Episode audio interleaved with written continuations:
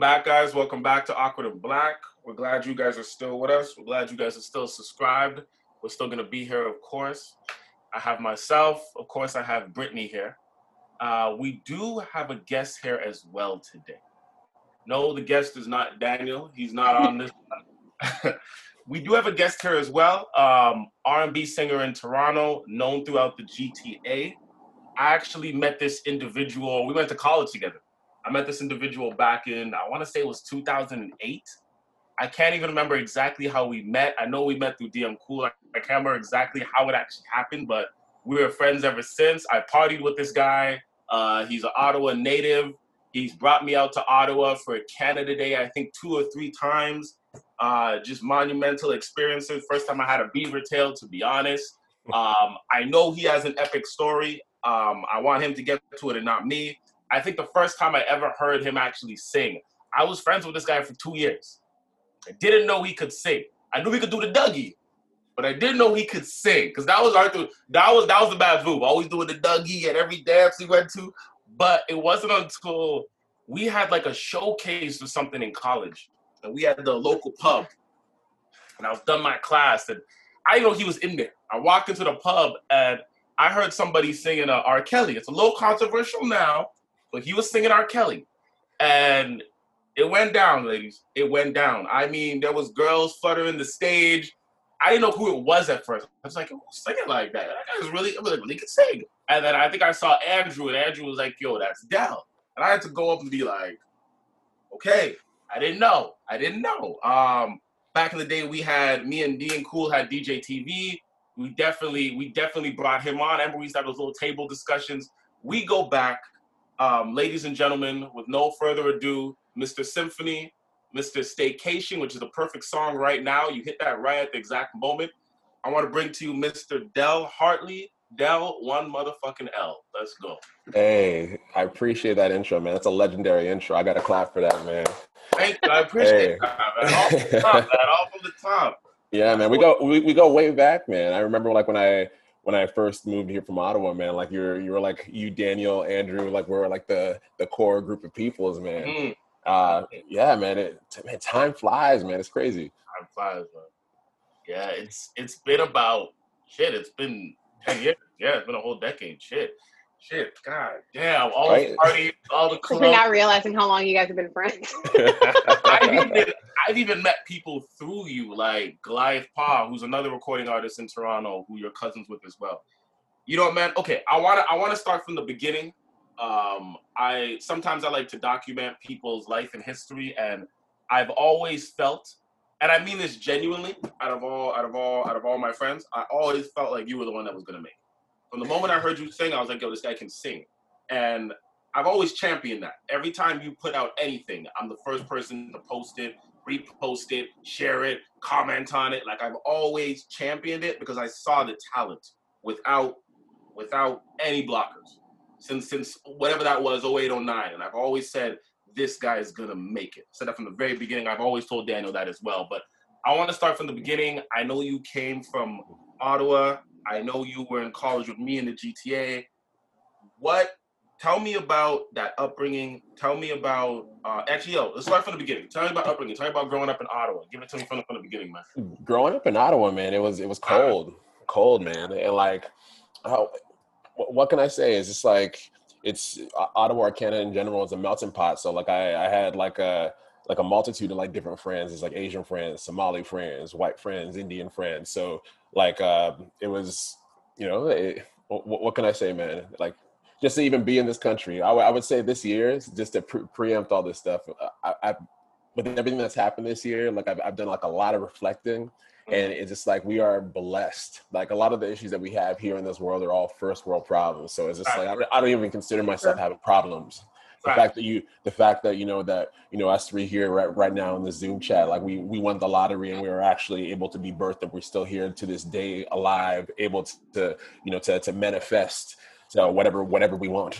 And that's really that's really what it is and what it comes down to. And uh damn man so i would say it's like a, a great awakening but like ottawa man like i, I wouldn't say it's anything like anything crazy. Like uh played played a lot of basketball. Um huge uh, Jordan Iverson fan. Um, last time I actually had my hair this long, I I used to like have my mom used to like braid my hair in like cornrows, and I used to be like a little Iverson dude, and it was funny. It was funny. Um, but yeah, like it's it just it's. What, I don't think I have anything. I'm, I'm a very boring ass dude. I'd say that. nah, nah, lies, lies, lies, lies. I, I, I know you're not a boring ass dude. I've been around you for too long. But um, but um, but no, I've, I've definitely been to Ottawa. You can definitely walk the city in a day. Ottawa is very similar to Toronto. It's a melting pot. Africans and Caribbeans, Asians Mhm. all like everybody kind of comes there. Ottawa, Ontario probably has more people, but Ottawa has more diversity because the embassy's definitely there. So everybody comes straight from there. I know your background is from Liberia, so I definitely Yeah. understand when you say being blessed. We're from the Caribbean, me and Brittany. So especially when you go back to the Caribbean, you're like. Not even got go it back. good. Like when you when you when you get when you get to the airport and you do that ride from the airport to your resort, Yeah. you're like, God, That's the reality check. That's the reality check. definitely, definitely. Yeah, man. Oh no, I, I definitely understand that. What was um? So, I guess I'll start with this question. Um, what was your musical influences? Like, did you come from musical family? I know your cousin does hip hop, but what was your musical influences growing up? Like, who were the artists? Who were the R and B artists that influenced you? What was? Did you come from musical family? Um, I wouldn't say I came from a musical family. Like my mom sang, uh, she sang in church. Um, but other than that, like my dad used to like DJ like our, you know, like our friends' parties, like those like Caribbean parties, the house parties. Um, so like I used to like go through his like records and, but like I was heavy on Michael Jackson, um, like Teddy Pendergrass, like you know a little pr- Prince, like anything that was on those like VHS cassettes that my mom would like tape over, like the, Yeah. you know what I mean? Yeah, yeah, yeah. yeah, man. Wait all day for the song to come on and just Right, that's the thing. It, it, it's funny because like I, I keep telling the story. Like it, it was, um, I came across one of those VHS tapes, and it was like uh, Michael Jackson, like live in Bucharest, like 1992, like uh, the one where like the the the, the nigga was like. Like he did like Man in the Mirror and like he had like the jetpack. That's awesome. yeah, you see that and you're just like, damn, like the the way that this guy like his conviction to his art, like it's it's it's electrifying, right? You, you Yeah. see like the people passing out, regardless if it was fake or real. It's like you Mhm. believed it, but um, it's it's it's crazy. So like it was from there, I was just kind of like, okay, you know what? More Michael Jackson tunes. You start humming some of the melodies, and you know, I became like a in in the closet singer, and uh, yeah, it was uh actually Goliath and like his brother Gabe. when they found out, they used to like they would like pimp me out and be like, "Yo, look, let's go to the mall, sing to these girls, sing to these girls." So like, because I know them, I can definitely see it. I can bring, I can bring that up when I have Goliath out here too, but bring that up, man. but good times, man, good times. Nah, man, no, that's Michael. Michael Jackson was. um Michael Jackson was actually. I love Michael Jackson as well. I would say it's. I always like to see what it's like growing up in everyone's household. I know when you grow up in Canada, it's like inside your house is your parents' country, and outside your house is Mm. Canada. I remember growing up like all the musical influences up to like the age of seven were all reggae and soca for me. Mm. And then around seven, eight is when I started to jump into like R and B and hip hop. That's how it was. Was that like that for you, or were your parents already playing like the Motown classics in the house from the moment you were? I would say it was pretty much the same, man. Everything from like the the Murder She Wrote, all like the Caribbean soca classics, Yeah. all those joints, man. It's funny. On a side note, like I, I looked at the lyrics to like Murder She Wrote the other day, and I was just like, yeah. I'm like, this is what this man is saying. It's crazy. So when you go through half of those tracks, like when you're a kid, you're like me and my Benzie. And as soon as you get older, you're just like to all of my jiggers and my sincere. You start it starts going bad, and you're just like, if you ain't chitchy, it's like what? What? Like, taking back the lyrics, you're like, okay, I thought that song was man. about partying. I didn't know it was about banishing gay people, but all right. But no, no, no. I- I a lot of those songs are a bit controversial now. You? Yeah, yeah. Especially when you realize what they're actually saying. yeah. And you're like, okay. the first song I heard you ever sing was R. Kelly, and I'm trying to remember which R. Kelly song it was. It was I Believe I Can Fly. I Believe remember I that. Can Fly. Yes. Oh, that's such a nice song. Oh, right? That's I like the, don't know. the, if the Space video- Jam classic. right? I don't know if the video is still up there. The video is still up there. Dell, I would say take it down, but I don't know if it's still up there. But that was the first time I heard you sing. It blew me out. I was like, "Wow, this is amazing." Would you say you you you can you can be honest? Would you say R. Kelly was one of your biggest influences growing up, as well as Michael Jackson? I want to say like he was up there, yeah, because like the dude, his pen was crazy, man. Like any, like the melodies, anything this dude sang, it was like a, a hit, a classic. Everybody sang to it. There's so much, uh, well, it's part of the culture. Yeah. I'm, And I'm I fortunate of all the, the the the shit that's going on and like the the things that he's done, but like you can't. In my personal opinion, you can't take that away from him.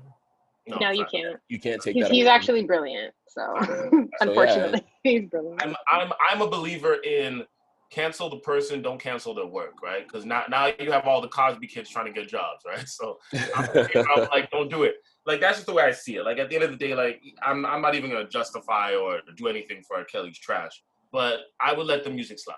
Like R. Kelly's made hits. I remember I was having a conversation with somebody. If R. Kelly was in a versus battle, who alive could beat R. Kelly?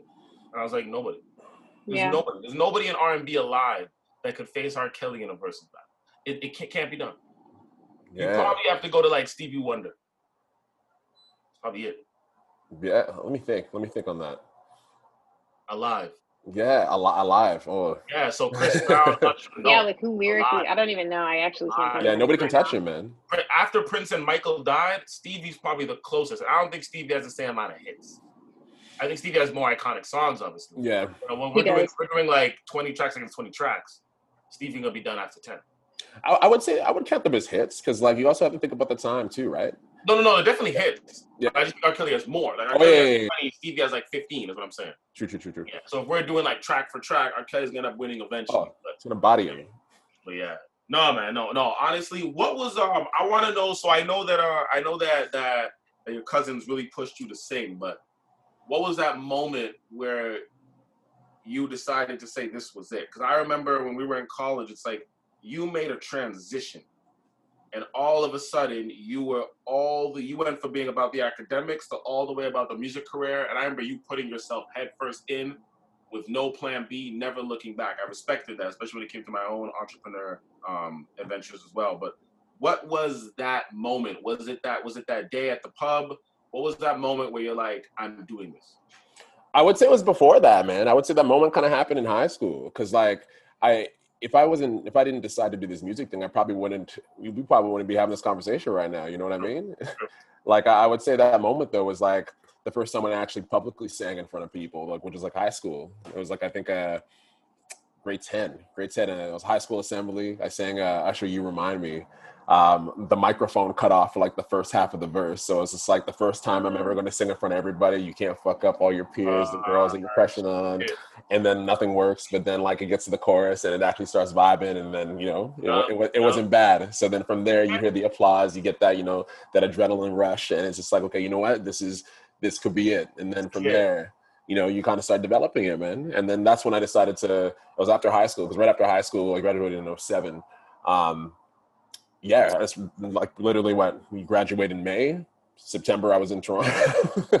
Yeah, no, that's that's that's good. That's good. Especially coming from Ottawa, that's amazing, man. I know it's it's a little harder to come from Ottawa. Like you got Avril, you got Belly, you got a few people. I was not even from Ottawa, but it's right outside. But it's, it's a little it's like she doesn't even claim it. it's, it's, it's a little harder, man. I can imagine. Like I'm coming from Brampton, it's hard, so I can I can only imagine, right? So, no, no. Um, I would say like I've listened to uh, everything you put out actually, and I would say um, to me, I don't know. I don't. I don't know how you want to categorize it. I'm gonna let you do that in a second. But to me, I would say I know a lot of people don't like to categorize their art compared to other artists because it's like I'm my own person. Of course, I know a lot of people hate that, but I wouldn't compare you to anybody. I would just say you have a very like '90s soul vibe, but it's not.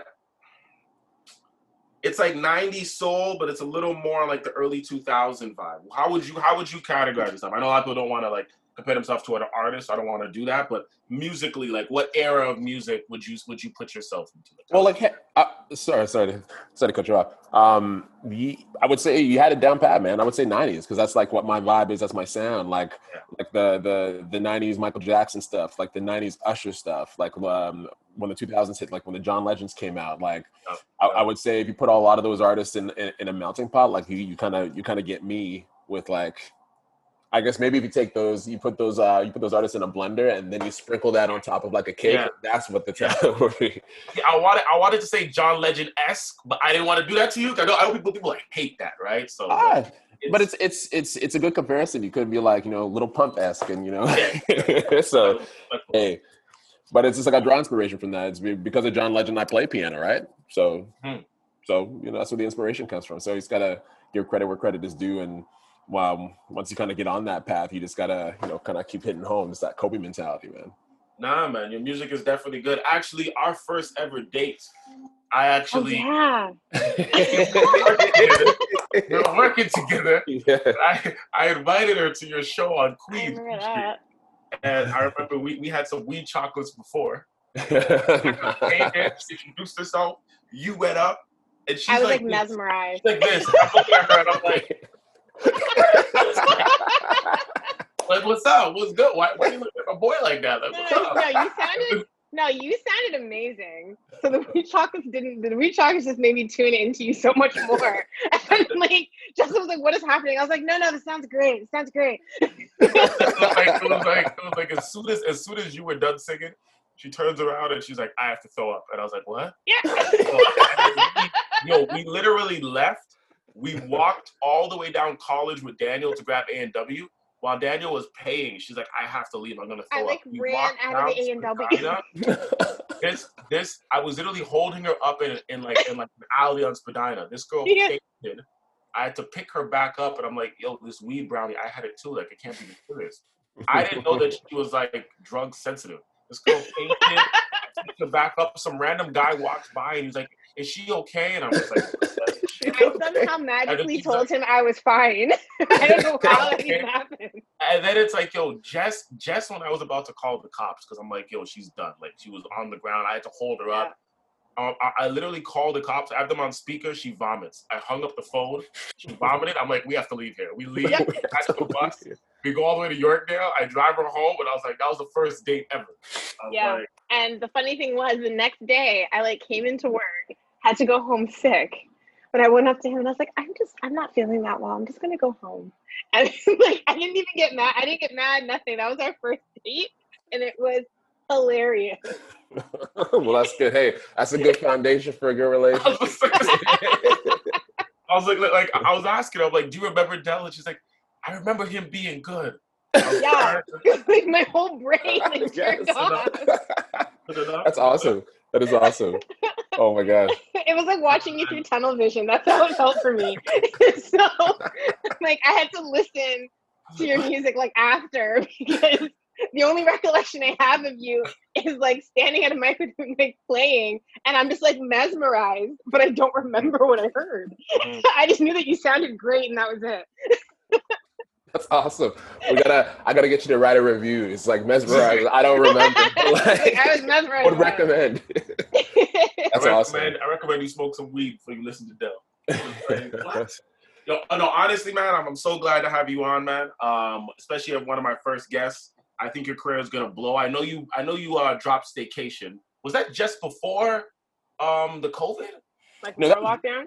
During COVID. That was um in Yeah, 'cause I know it was just the other day when when you told me about. Okay, yeah, it was okay, okay, okay. And how has that been doing? I know I, I I got Apple Music, so I got that right away. But how has that been doing? Yeah, I just have it up there on rotation. Honestly, this year because of this whole pandemic, and we don't even know where the industry is going to land technically. Because like a lot of, if you're in music, the bread and butter is the shows. If you're doing Yeah, shows, that's yeah. how you make your money. Technically, the music is free promo. So like, um, I just really been taking the time to work on myself, stay, taking my time staying off the internet because with this, well, as you know, you probably know, Oh, there's so oh, much jump wild. into it. Yeah, we're gonna jump Jump into it. We're It's wild. So just like, you know, just taking the time to get my mind right before, you know, recalibrating or readjusting and getting ready to pivot with whatever's going to happen. Because still to this day, we don't know where, like, what the industry's going to, or what's going to happen. A lot of the, a lot of the venues are, they've closed down.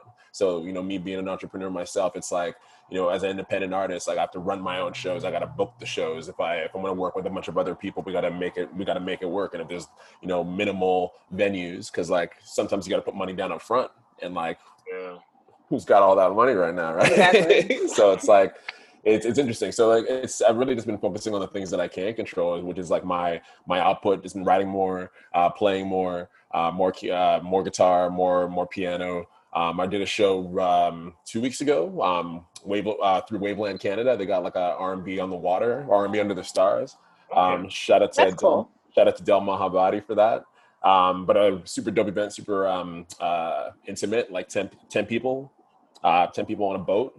You know, Okay. just singing some tunes. Just, Nice. Yeah. That Nice. sounds really cool, actually. yeah. I highly recommend you. Great date That's night. awesome. Great date night. Yeah.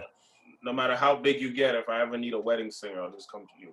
Yo, bro, you ain't gotta ask, man. I'll show up. I'll tell the story beforehand. I was I'm glad you're saying it. I, I, I hope you do it for free. So I'm glad you're saying it. Stop it. bro, I got a, I got a song. I got a song for y'all. I got a song for y'all. What's your writing process like? Like when you start writing, what's your creative process like?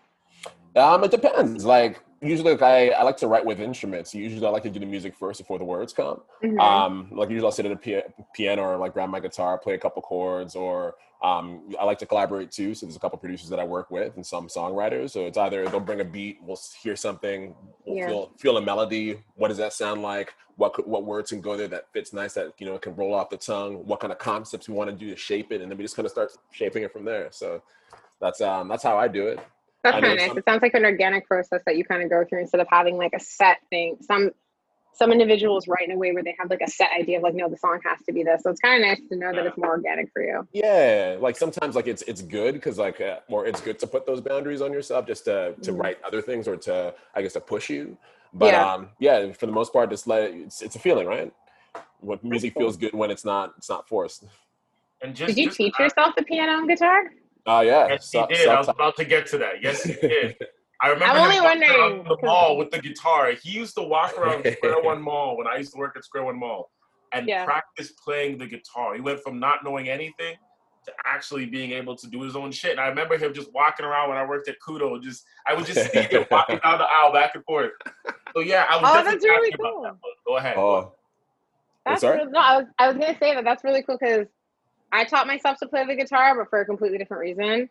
I for some reason became obsessed with Avril Lavigne, Mm. and I decided I was gonna play the guitar one day. And when I was 15, my sister and her then boyfriend, who's now her husband, they bought me a guitar, but I didn't know, and they like shaped it into like a robot for me, and I like bawled crying. And then I taught myself to play the guitar because when I was little. My sister Tanya, she actually taught herself to play the piano, and then she taught me. That's why I was wondering if you either took lessons or if you were self-taught. Ah, it's actually funny because like when I was younger, my mom wanted to put me in like piano lessons, and I was just like I wasn't really about it. Yeah. It- it's weird because like um like for me like I, I I've got a good ear, so it's like I'll usually I'll hear things out and I'll feel things out. Um, I don't know. Maybe when somebody's telling me to do it, I'm not really inclined to do it. I don't know. I'm the same. I'm like, don't tell me what to do. I'll do it when I want to. Yeah. right. Right. Yeah. That's pretty cool. How long have you been playing um guitar? Uh, since I was 15, I'm 31 now. Oh, so you play play. yeah, I can actually Okay. play. Okay. Okay. Cool. Cool. I That keep is- joking that I'm going to teach Justin, but I don't know if I'm a very good teacher at that. I want gotta learn. teach him. Only, I can only play the recorder because it was I, I can play Drink Milk Love Life and Green Sleeves front to back. Hey, Oh, that's something. Yeah, just honestly, if you keep playing those same songs like every day, like 10 minutes, like minimum a day, I Yeah. swear it's muscle memory, man. Yeah, Yeah. yeah. I can, I can still do Green Sleeves. Maybe not the Drink Milk Love Life. I forget what song it actually is, but I can still do Green Sleeves. That's it. That's it. That, that was my track. Hey. But nah, man, definitely happy to have you on. We literally we wanted to talk about R and B on this episode. Yeah. There's so much that happened in the last two weeks since we've been able to film an episode. There is so much that has happened. You know what? Let's let me start off here, and we'll, we'll work our way through. We'll massage our way through it, right? So Okay. I know um your other genre mate here, Mr. Trey Songz. Um, recently in the media, recently in the media, he has been accused of like sexual assault allegations. Right now, from what I understand, it seems that um he has been around women at parties. So one woman came on, and I think she was on a um 22 Jumper podcast, and she was talking about the fact that she was at a party with Trey Songz. She looked at Trey Songz because Trey Songz was looking at her, and then all of a sudden Trey Songz followed her to the bathroom and decided to just grab her, squeeze her up, and kiss her and rub her, and then she pushed him away. Then I think Keke Palmer was also talking about she went on a date with Trey Songz, went back to a place to hang out and chill, and all of a sudden Trey Songz was like, you know, you want this dick type of thing, and da da da da. And there was a third case, right? In my opinion, okay, is Trey Songz wrong? Of course. Like I'm not I'm not defending if he's wrong or right. He's wrong. I'm not defending that. I more want to talk about the psychology behind it. I feel like I feel like Trey Songz is one of those individuals who's been famous and powerful too long. So, and I think when it comes to stuff like this, it's like You're coming from a small town, you become famous and powerful, and you realize you have influence over people. People are malleable when it comes to you. You have so-called groupies, right? And then you have you have women that will completely throw themselves at you. And you've had this over a course of a period of time. Then you get to a point where you create this assumption that all women want you. You're God's gift to women, right? So now when a woman even looks your way, you're like, okay, she's gonna want that aggressive shit that the last girl wanted. And that's not true. Mm-hmm. So you're pushing her against the wall, you're feeling her up, you're sexually assaulting her and harassing her because you're thinking every woman is the same. And just because that one woman in Texas jumped you, now every woman wants to jump you, and it's okay to do these things. Or you bring someone to your house and you're like, you know, you want this dick. Like it's it's an ego thing. It's an ego thing, right? And yeah, he's definitely wrong. It's definitely sexual assault. If all of these allegations are true, I think the Keke Palmer is kind of what hit the nail in the coffin because it's like, why would she lie? But if all these allegations are true, alleged allegations are true, then yeah, he's definitely wrong. It's a case of him just having that over masculine ego, being famous and rich and powerful for too long and getting what he wants, and now assuming that everybody wants that, and that's wrong. Yeah, well, you, kind of hit it on the nail right there, man. Like, honestly, like at the end of the day, like you said, it's it, there are allegations until things like come out and things are proven. Then obviously we can't like you know cancel or whatever the you know the society does now. we can't just go through running uh, run on and go do that until we hear the things. But obviously, where there's smoke, there's fire. When you hear a lot of the the, the same stories, the same kind of behaviors, obviously there's you know there, there, there's something there, and it's not right. And yeah, um, one thing that you said that I want to touch on, like the the ego. That's that's like the main thing. That's I would say that that's ego, envy, and like those two things are like the main. I would say the source of like a lot of the issues that are happening in this world. Yep. A yep. lot of things, even, especially even when it comes down to like a, the, the before I even say race, I'll say so put ego, ego, all that other shit.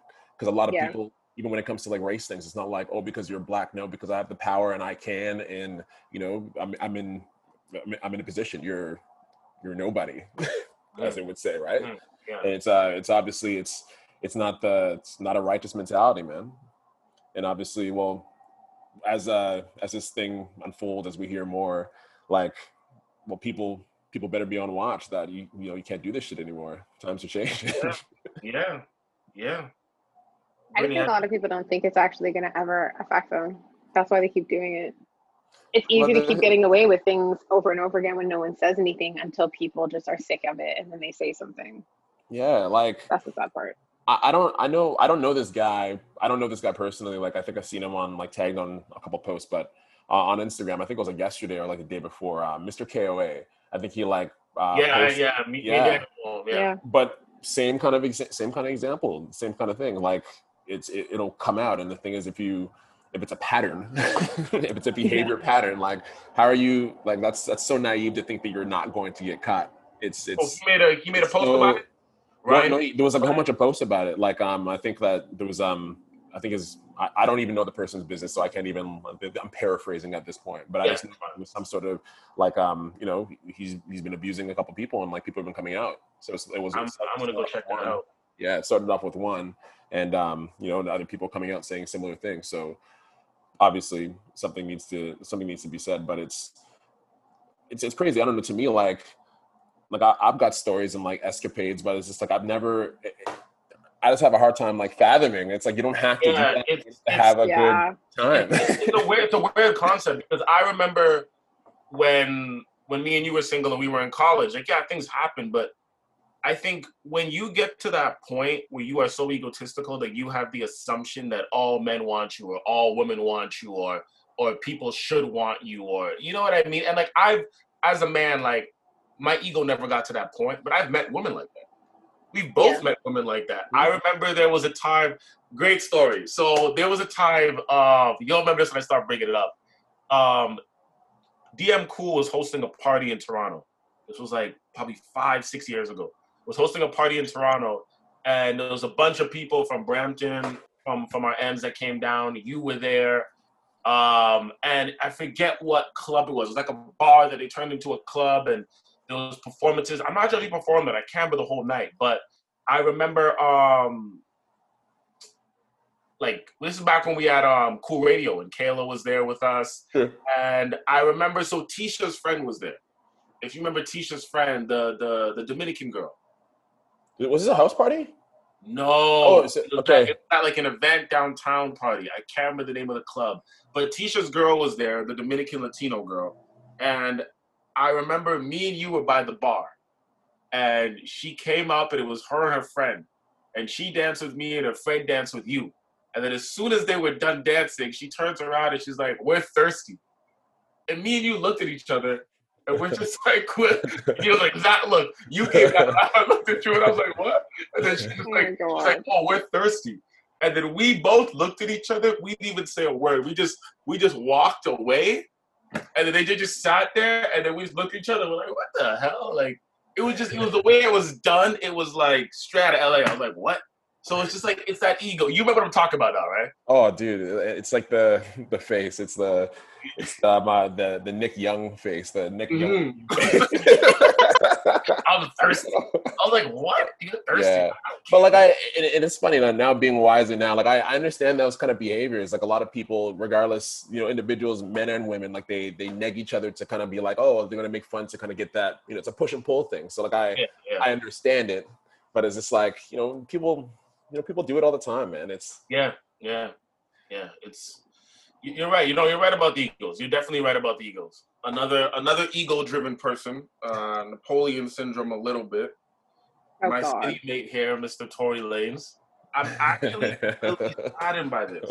And the o- the only reason why I'm really saddened by this is I just want to say this like like I'm born '89, so we're, we're all from we're all in the '80s era here. Uh, and I think the main thing I want to say is like when Drake was coming up, I was in high school. So when when I graduated high school 07, Drake popped in 09. So those years when he was in the club doing local performances, I was in high school, or I might have just graduated high school in 08, but I wasn't even 18 yet or 19 yet. You know, I have a late birthday, right? So I wasn't around. I remember seeing him on Degrassi, and then I remember hearing City is Mine, and then I remember Best I Ever Had, and it was through the roof and it was done, right? So I was ending high school and going into college, but I wasn't in the club phase yet. I didn't get to see it visually, right?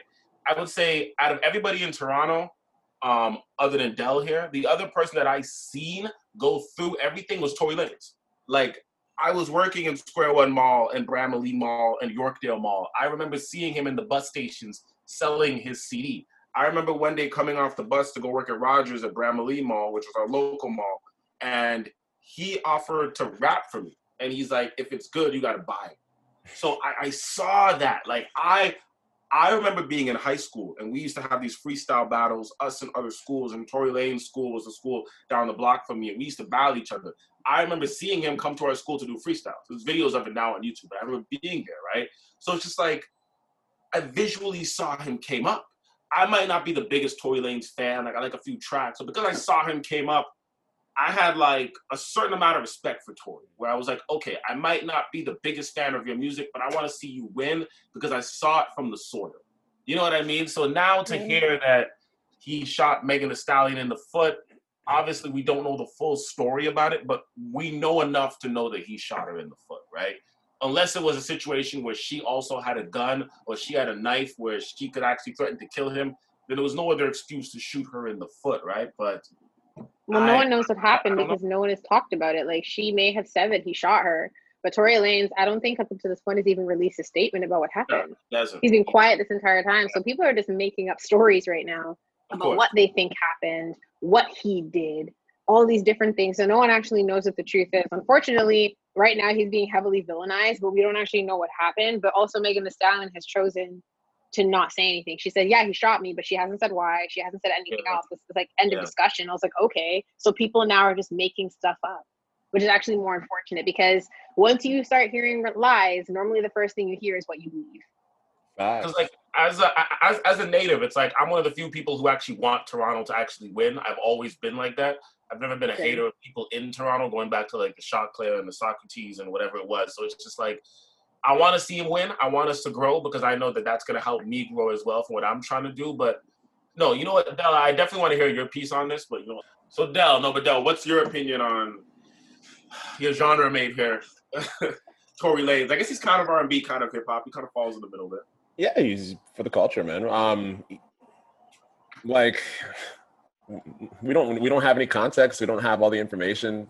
So it's like i can't really like form and like well regardless of what it is i don't think somebody should get shot. It's, Yeah. apparently she was like running away and like she he that's when she got shot or something.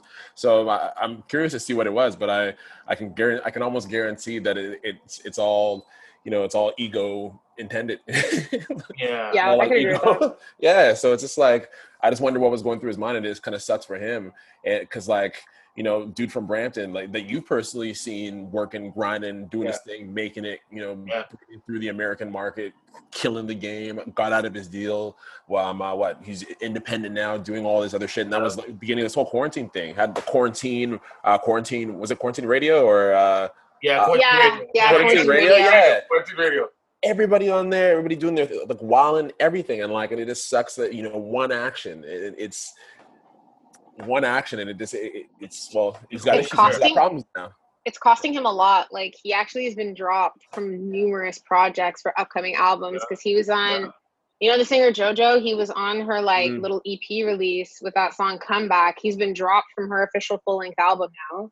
Apparently, she's reworking "Comeback" to completely take him off the track. And it's just like he's losing other deals. Like people are like, "No, I'm not working with him. No, I'm not doing this." Like it's actually costing him big time.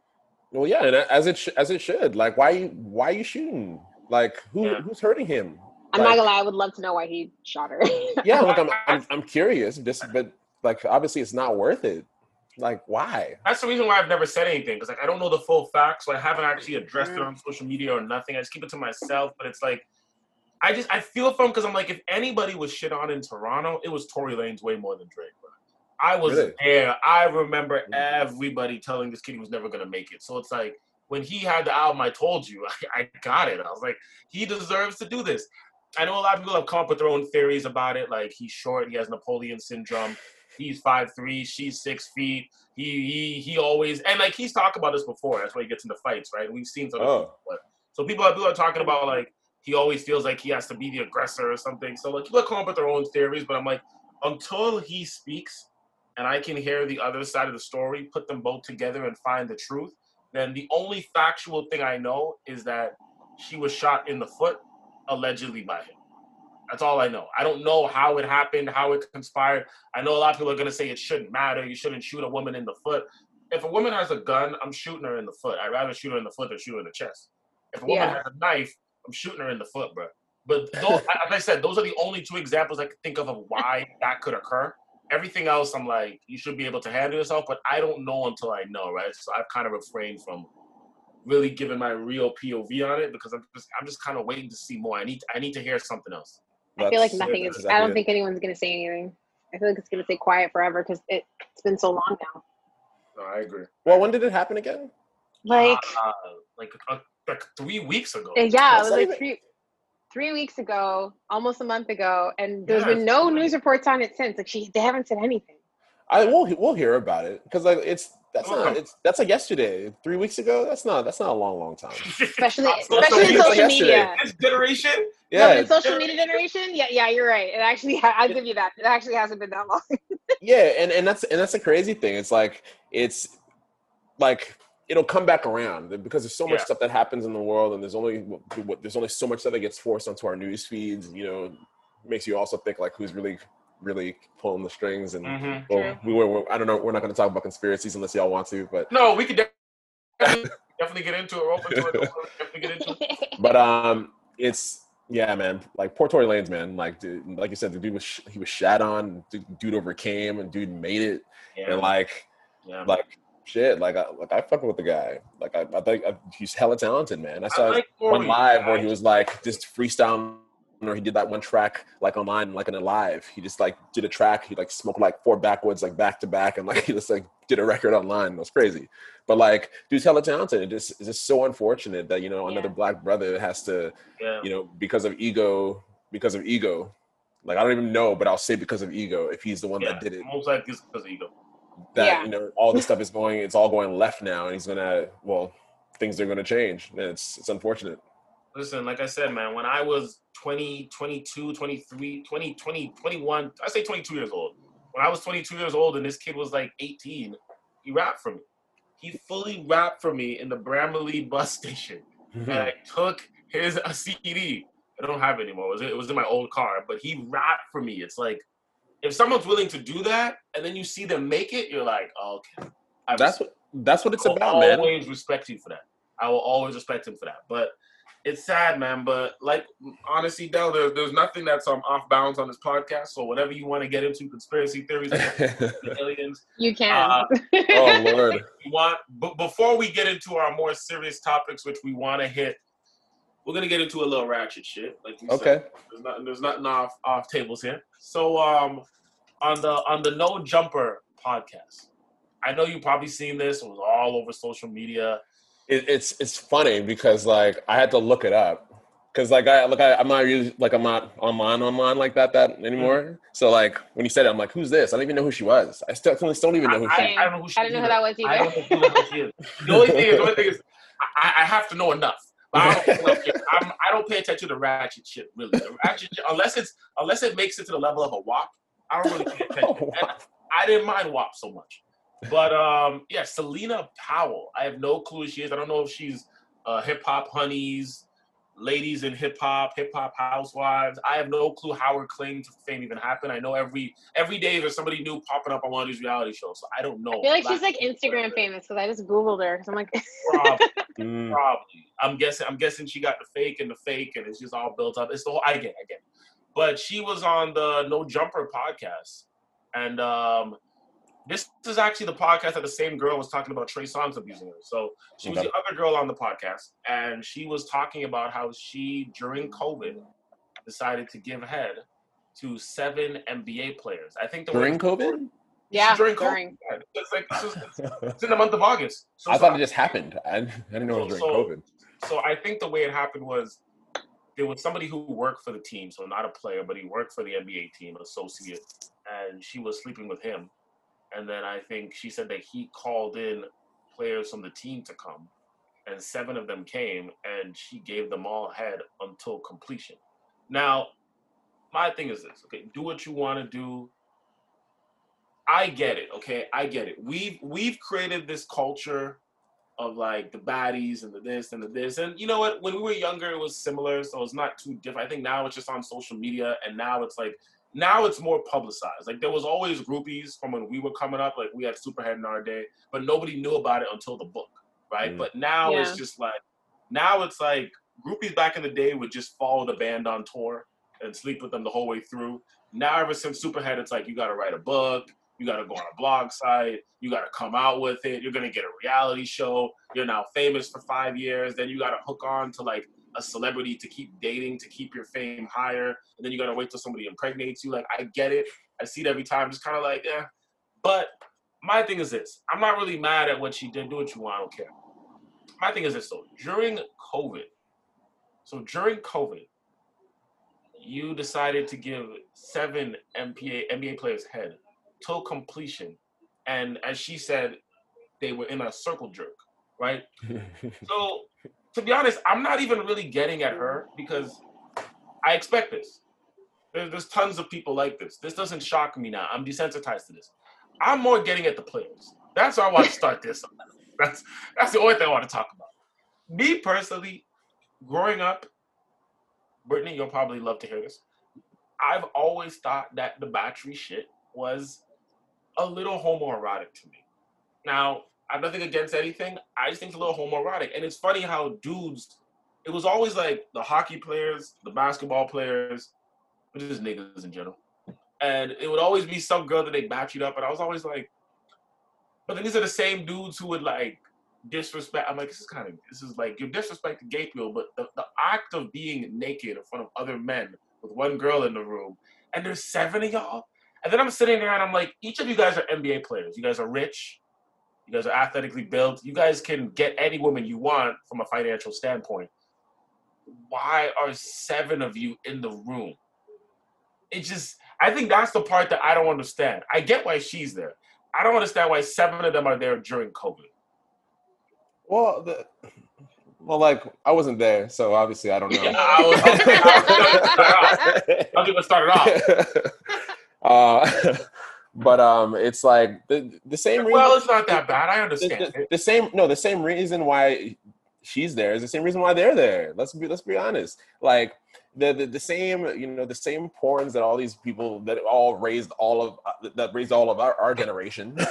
Let, us Yeah. be real. It's like a lot of those same, same and all that. yeah it's like it's it's it's it's unfortunate but like it's you, when, when is the next time somebody's going to have a fantasy like that so that's probably why they go ahead and do it But that wouldn't be my money, it's like it's it's like a whole nother layer uh, it's a whole nother level of problems a whole nother level of fetishes a whole nother level of like messed up stuff too so it's Yeah. like I agree. I agree, and I like where you're going with it. But like, okay, the the fantasy I'm guessing is hers. Having seven dudes, like that's her fantasy. The only thing is she didn't she didn't get fucked by any of them. She just brings them all off. But whatever, maybe that's her fantasy.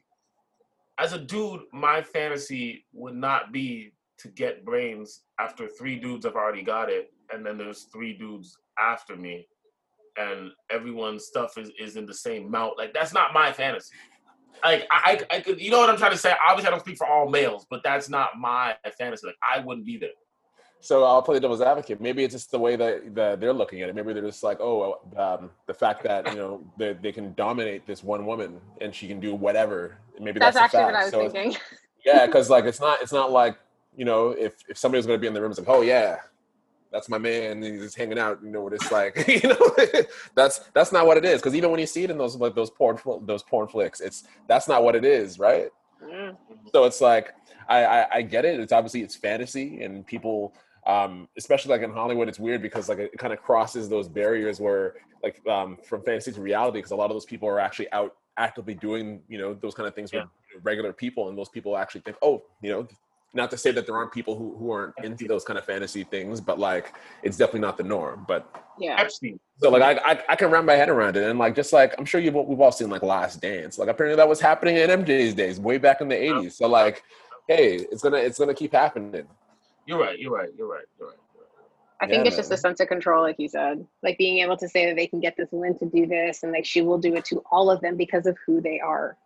Yeah, even in that same interview, um, uh, with the with the Trey Songz where allegedly she peed, where he peed on her. Oh yeah, Yeah, yeah, yeah, yeah, yeah. I I I I, I kind of believe it. I kind of believe it. It could be a power dynamic. Like, look, I can do whatever I want to. I can, yeah, Yeah, because even if she said it, she's like, get into the tub. He starts drinking, tells her to stop playing with herself. So I'm like, the fact that she said that he told her to get into a tub, I believe it. I believe it. and she did like, But yeah, and it's just like it's it's that type of attention, right? She's obviously in that kind of lifestyle. Obviously, she's with seven NBA dudes. He's Yeah. with the shit. So it's like, you know, and also at the end of the day too, like th- those they're kids. I, I feel old saying that, they're not, but they're like they're, they're like 20, 20, 22. They don't they don't know who they are. They don't know themselves. They're chasing rappers yeah, who don't even know themselves. Yeah. Some of them, but It's true. It's true. No, no, I definitely agree with you. It's definitely true. It's definitely true. No, but okay. So speaking about these seven players, I know that the NBA was attempting to do a boycott, and I was all for this, right? And I'll go into why. And then they eventually called it off, and they're resuming everything back. I think today actually. But um, how, do- How how do was you feel? Where, yeah, yesterday, yeah, it was yesterday. Yeah, Okay, okay. Yeah. How, how, do, how do you feel? What's your stance on the NBA and their protest and if they should do a boycott or how, how do you feel? I'm I'm glad that the NBA is you know being active and they're using their voice and their platform to bring attention to it because, like, you know, the when the whole Kaepernick thing happened, what last year or two years ago? Mm. I think Um, it was like two years ago. yeah, two two years ago when it happened, is it's like people weren't talking about it. People were just like, oh, he's not. You know, the, the the headlines were just like, oh, he's not standing. He's not standing for the flag. That's it. Zero context. And you know, at the end of the day, especially in America, like that's what the you know the news they, they kind of divide the people, right? Divide and conquer. You have those people that are that don't know. There's a lot of like I don't even want to like delve off into another topic, but the main thing is it's like we're fighting ignorance here, everybody. we're fighting ignorance. A lot of people who don't know, and the thing is, if you're gonna fight somebody who believes what they believe is right, even though it's not right, that's like the most dangerous person. Yeah, yeah, agreed. No, agreed. yeah, because it's like, and I don't know. That's why maybe I don't. I don't personally fret whenever I, I personally, um, I guess, come in contact with racism, like one-on-one racism. Like, because at the end of the day, it's like, okay, well, this person's known me for a whole, you know, a whole what, what, about two minutes, and that's his, you you know, that's what he's going to say to me. He's going to call me a nigga or some sort of shit. Okay, well, it makes me think like, what's wrong with this person? what's Yeah. wrong with this? What's wrong with this person? Like, you clearly have an issue. To, like, to we can't even like hash it out as individuals or beings or intelligent beings, but you want to, you know, you know, just kind of snoop to like the lowest, you know, the lowest level, the lowest hmm. vibration, and you know, it's just, it's just sad. It's kind of pathetic. I kind of laugh at them. No, you're right. You're definitely right. You're definitely right. It's gotten to this point where I love that meme where it's like even white people are getting tired of racist white people. yeah, it's like at that point, it's like it's like come on, bro. Like you guys are really like there, there's many things I could touch on. I know, I know, I know. I don't want to. I want to stay on the exact topic, but I'll definitely stray away eventually. But there's many things I could touch on. But yeah, I think I think when it comes to um what the NBA is doing, I'm very I'm very happy to see it. I think that sadly in our society, uh, the most famous black people are the ones that are in entertainment and sports and athletics. So them being able to make a stand against it, I could definitely understand that. So I'm not I'm not mad at, at what they're doing. I'm very happy to see it. I know everybody was talking about like creating a player driven league. Who the fuck's car alarm is going off in my neighborhood? Like I'm like, God damn. I hate It's when that happens. Okay, here we go. It's God. I was like, who, who, who's out here getting robbed? Just like Who's what the? So no, no. So um, so but but no. What I was gonna say is um, I know they were talking about having a player-driven league, and I was talking about this with Cool the other day, and I was just kind of like, I can't see that happening. And I'm not saying because I don't have the vision for it. I'm just saying let's think about this logically, right? Let's just say because I know this was Kyrie Irving's thing, right? So let's just say the players decided to create their own league. You can't have a league that is run by the players because you just can't do that. It's like it's like LeBron can't own the league and play in the league. It's a conflict of interest. Yeah, He can't own the LA Lakers and play on the LA Lakers. It's a conflict of interest. So you can't do that. It just wouldn't make any sense, right? So at the end of the day, I was like, somebody would have to own the league. Plus, the players don't have enough money to buy the league. Like LeBron and Steph probably have the most amount of money. But when you're thinking together about their money doesn't touch the people who own it. So yeah, when you're thinking about the league, you're not thinking about the individual teams that are worth multi millions of dollars. You have to think about the individual contracts. You now have to make contracts with Nike and Reebok and Puma and all these companies that sponsor the NBA. You now have to make contracts with all of the TV stations, whether it's ESPN or Sportsnet here in Canada, or all the TV stations in the Caribbean and all over Europe, and even the ones in China who have big contracts with the NBA. Like it's much more than what we see. You know what I mean? Like there's way much more. You have to make contracts with all of the athletic stores to sell your jerseys. Like it's a much more bigger pot, right? And I was I was saying the only way for that to truly happen is you would have to have like companies actually buy the NBA from the owners. So the same companies that own the arenas, whether it's Scotiabank or TD Mhm. or Circle or whatever it is, they have to actually buy the actual NBA. And then you would have to have the company sign some sort of like a breeding ground contract where it's like, we're going to buy the NBA for five years. And then after five years, we're going to slowly allow the NBA to be bought up by ex NBA players. So once, so so it's kind of like when you go into a company and they give you stock options. Mm. Be Like once you sign a contract in the NBA, we're gonna give you those stock options. Now you're ready to retire. You can now buy a piece of the NBA that used to be owned by American Express. Like you have to do it that way until it's completely player owned by ex players. But that would take like 50 years. yeah, You know like I mean? I, Like, there's not really a way to make it player driven. I think that's a fantasy, but I don't think you can actually do it in real life. it's definitely difficult, man. And like it's like I to add on to what to what I said in- what I said earlier. Um, like it's cool that the NBA is making like taking a stand and using their platform, using their voice, but I don't think it's their job.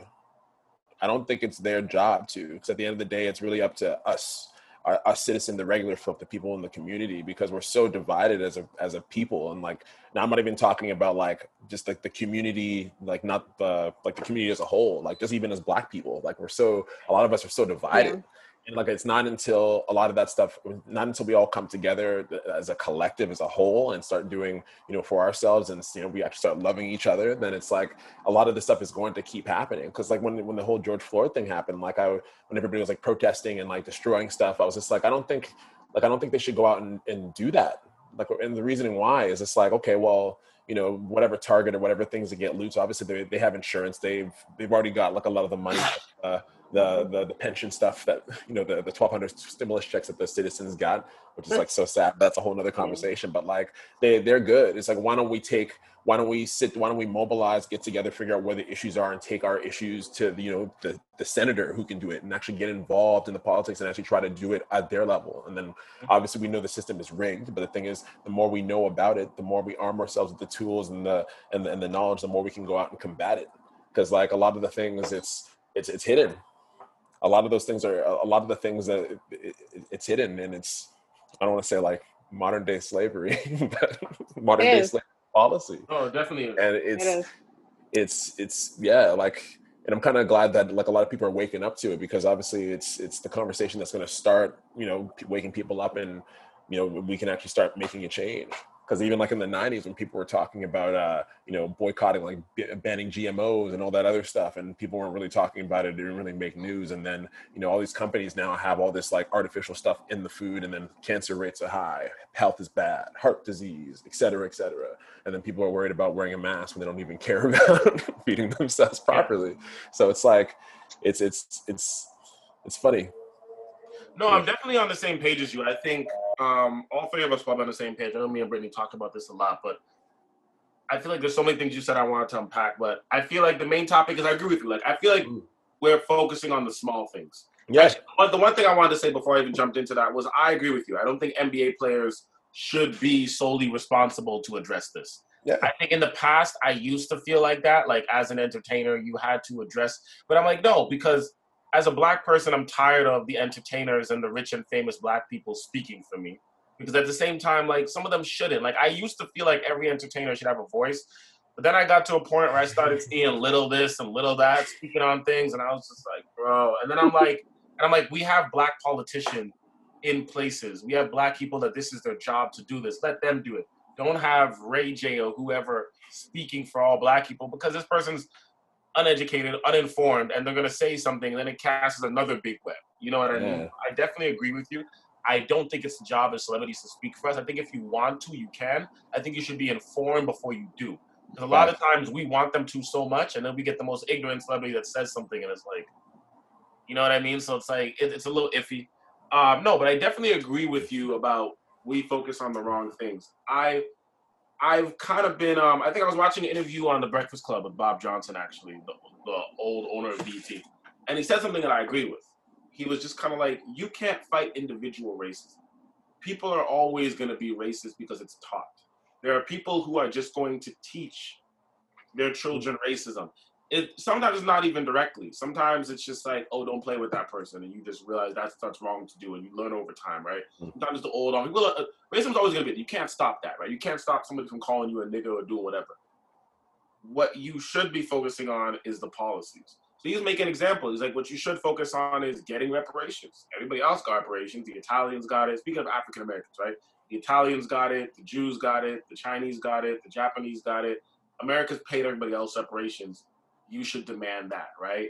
And at the same time, it's just like you should focus more on the wider scale. So making sure that black people are being employed, making sure like more, more about education and jobs and a foundation of a community. Because the individual racism, like you can't do that. I feel like black America and black people in general have spent a long portion of time since the 60s trying to convince white people to see us as humans or trying to convince white people to be empathetic to our struggle. So we've spent since the 60s till now trying to show white people our humanity and humility.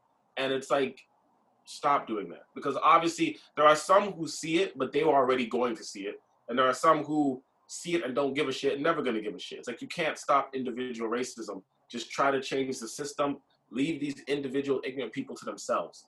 I know the issue is that a lot of the ignorant people are in positions to make changes. That's the issue, right?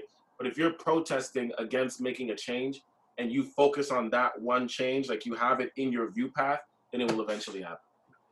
Yeah, well, like even with the protesting, like if, if five thousand people went out and like, who were supposed to go out and protest and they didn't, but they went out and voted and demanded the change, it's like yeah, yeah, it's it's, it's a no brainer. Yeah, it could be inconvenient. You might have to take a day off work, and obviously everybody's got our own lives. We all got our own shit going on, and that's understandable. But it's like, and it's like I feel like the the the stresses that happen or the distractions that are in that are that happen that are in our daily lives that you see every day. It's it's all by design so that we give away our freedom so we can we can be more relaxed and like even yeah. when it comes to when even when it comes to like the the news now in our news feed and like how everything kind of cycles and it's like you know it, it's it's old in a week and a half even going back to the whole thing about the shooting thing it's just like yeah. we've all been conditioned to that to, to see all that stuff and to see it happen that way and it's like it's crazy because like the people who are even at the top that, that are like controlling the shit i don't even think they're racist it's just like at the end of the day it's just bottom line i need to get paid if you're fucking with something that's messing with the policy as a yeah. you gotta go or like I got to get paid. Nothing's doesn't matter. Like every single uh, every single uh, every single colonizer that's that's gone to like a native land, they've they've colonized it they've divided the people they've taken the people they've uh, you know tried to reprogram them so that they are against their people that they have a system so that they're all fighting each other on top of everything else. Yeah. get experimented on. And then you know it's then it's just like oh we we sorry. Even when it comes to the reparations like it's not even this the us the us the uk even like yeah. the the, the area they, they all got to cut that check together. And it's just like and people for people to say it's just the us that's why i feel like it's not even it's not even getting like the right attention because it's not just it's not just the U.S. Yeah, True. I remember um, at my job, we they wanted to do a conference held with like all the black people to talk about it, right? And me and Daniel were working for the same company, and I remember um, we had we just opened an office in Amsterdam in Netherlands, and we have an office in Raleigh, North Carolina, and I fully said it. I was just like, I people got mad at me when I said it, but I kept it real. I was like, I love how I see these protests happening all around the world in all of these European countries, in terms of Spain, Portugal, Italy, the UK, whatever. But I'm like, I hope these com- companies, I hope these countries are addressing their own individual racism, like the way that they treat their African and Caribbean migrants, and the way that they treat their African and Caribbean colonies, especially France. And then I sat there and I'm like, a country like the Netherlands, knowing that half my office in the Netherlands, I didn't give a shit. I was like, a country like the Netherlands I see them protesting about Black Lives Matter, but how do they treat their Dutch colonies in the Caribbean and in Africa? How do they treat their Caribbean and African migrants living in their country? They have a festival at Christmas time called Little Peep, and they just up in blackface. And then when I said that, you could see like half of the office like get quiet. Because like, no, let's if we're really gonna talk about it, if this is let's my talk about, it, yeah. talk about racism yeah.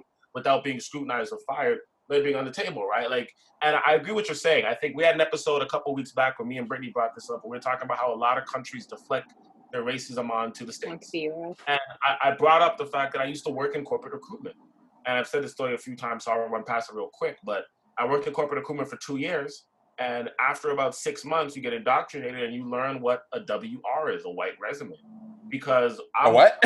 a white resume. Okay, yeah. because, I'm, because the company I was hiring for was the fifth largest recruiting company we're hiring for all of the Fortune 400, 500, 300 companies in the GTA and downtown core. And it's just like when you go to those 40K jobs, yeah, they'll hire black people. But the moment you get to the to, to, to the associate or executive levels, all of a sudden I'm sending out a Muhammad or Jamal, and all of a sudden I'm getting back these coded messages. Oh, Justin, we, we like him, but we want somebody more Canadian. Or I'm sending this out, and all of a sudden I'm getting, oh, we really love Chantel's resume, but we just want somebody like her but different. You know what I mean? And then I'll be mm-hmm. taking over one of my associates' desk, so I didn't get to actually go in and meet with the hiring manager of this company, and I'm just taking over his desk, and he's calling me, and we're like, Justin, we really like Malcolm and and and Jergreet, but at the same time, I want a white Canadian Maple Leaf blue blood. And I'm just like, so you're starting to see how like when it comes to these lower levels, 50k and below, it's all minorities. When it comes above, they're still keeping it white, right? And it came to the point where if we had a job like that, we would go to each other's desk in the morning and be like, "Listen, I got this. I'm looking for for a controller for PwC. It's around 80k. I need. Do you have a white guy?" And everybody had their WR profile on their on their desktop with all the WR resumes, and I had it structured. So I pull it up. Okay, I need an accounting resume. Okay, I got this guy. How many years do you need? And we send it off because we knew that we are going to get hired and we knew it was money. So this is a systematic thing that happens with the hiring, right? And I feel like a lot of Canadians don't want to acknowledge it or don't focus on it because they like to deflect onto America. So there's definitely a systematic issue, right? Because if you're affecting a people's ability to have certain jobs, well, then you're affecting them to create generational wealth. You're affecting them to feed their kids. You're affecting them to send their kids to school. You're affecting the whole process of just development, right? So it's definitely there, man. There's definitely racism there. Um, I think that what we should be focusing on is the macro stuff instead of the microaggressions, to be honest. But no, it's it's definitely there. It's definitely some bullshit. Um,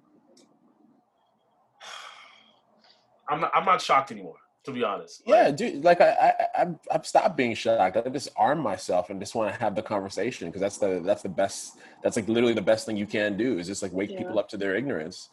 That's that's really it. Because there's so many people here that you know, even like white individuals that don't even know their own history, and then Yeah. they Yeah.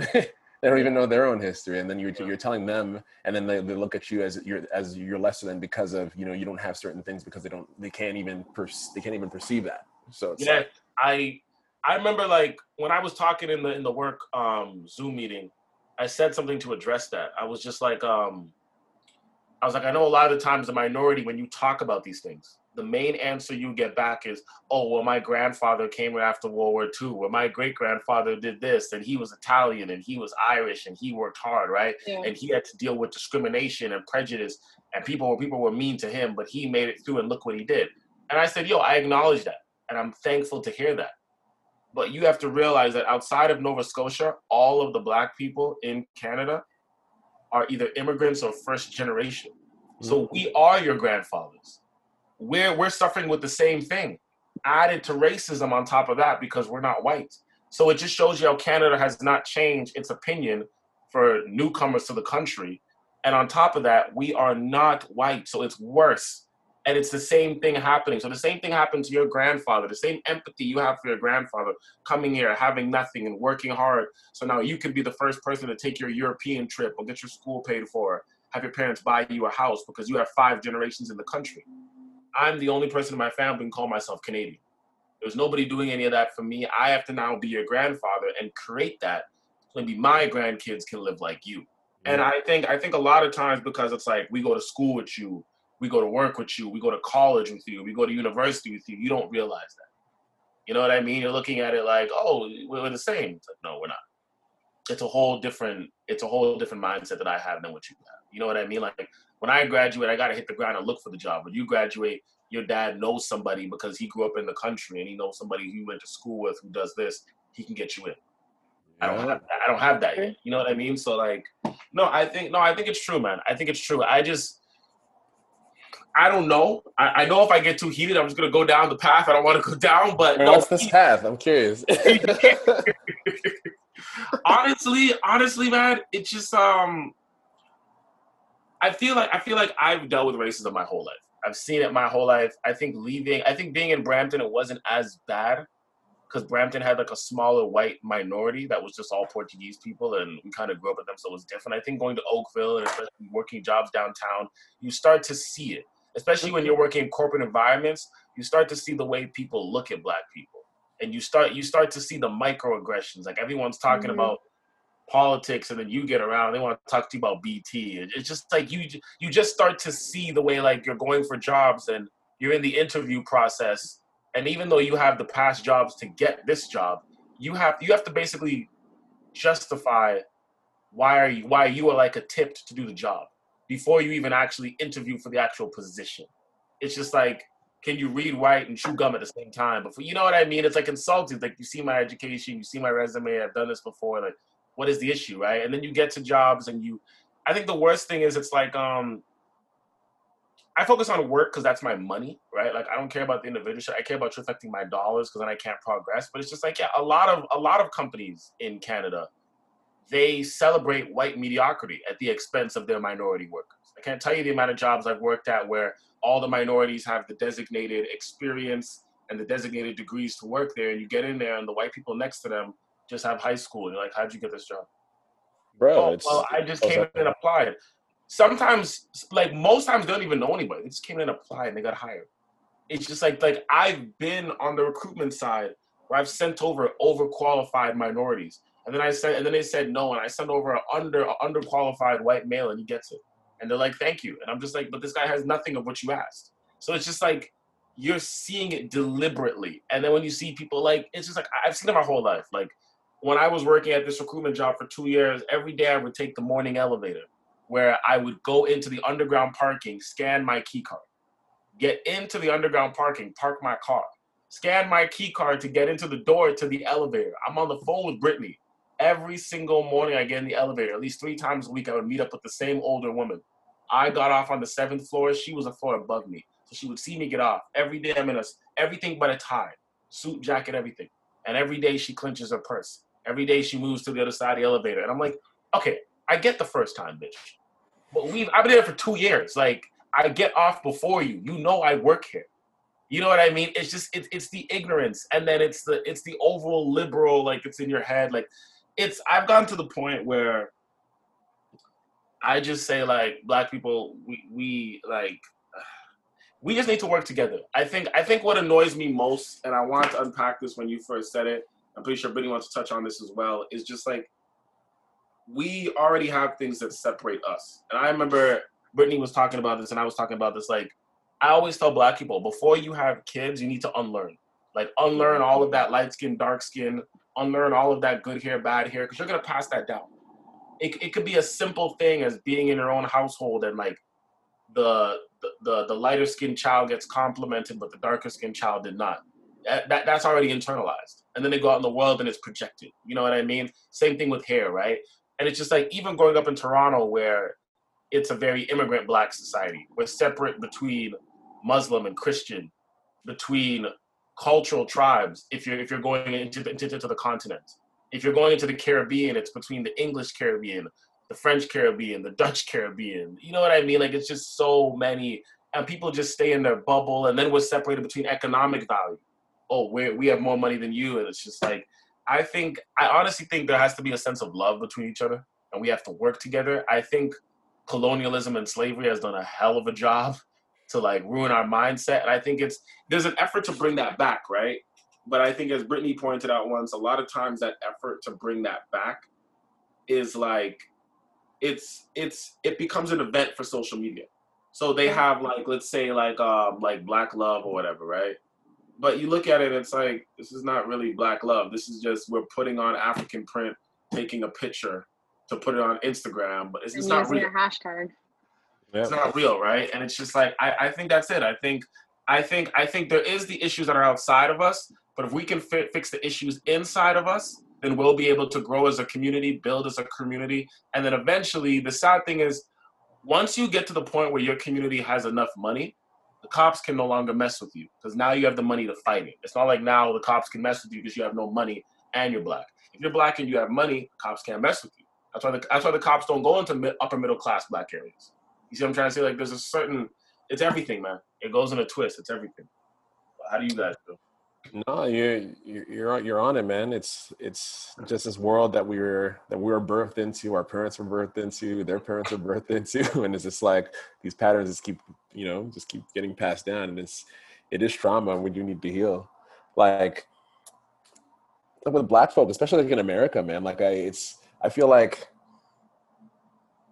uh, like why do we need to why do we need to be included with the with, with what whites are doing we bring the culture to the table speaking my language speaking like we, we, we bring the culture to the table we have two more topics but i know you're about to get into something i'm gonna let you get into it from here go ahead um what was i even saying um i think oh shoot what was the last thing i said it was about oh, oh, black people coming together. How we need a, we can do it ourselves. We don't need white people. Yeah, so we bring the culture to the table. Too. I was yeah, so we, we we bring like the culture to the table, but like we own none of the pie. So like, well, that has to change. Like I saw like this documentary, like um.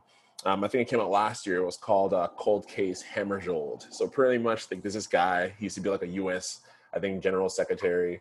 His name is um, uh, I forget his first name, but his last name was Hammarskjöld, some German guy. So pretty much this German guy wanted to pass like a law that which would change the way that um, biz or countries, businesses, because countries are businesses, they're corporations at the end of the day.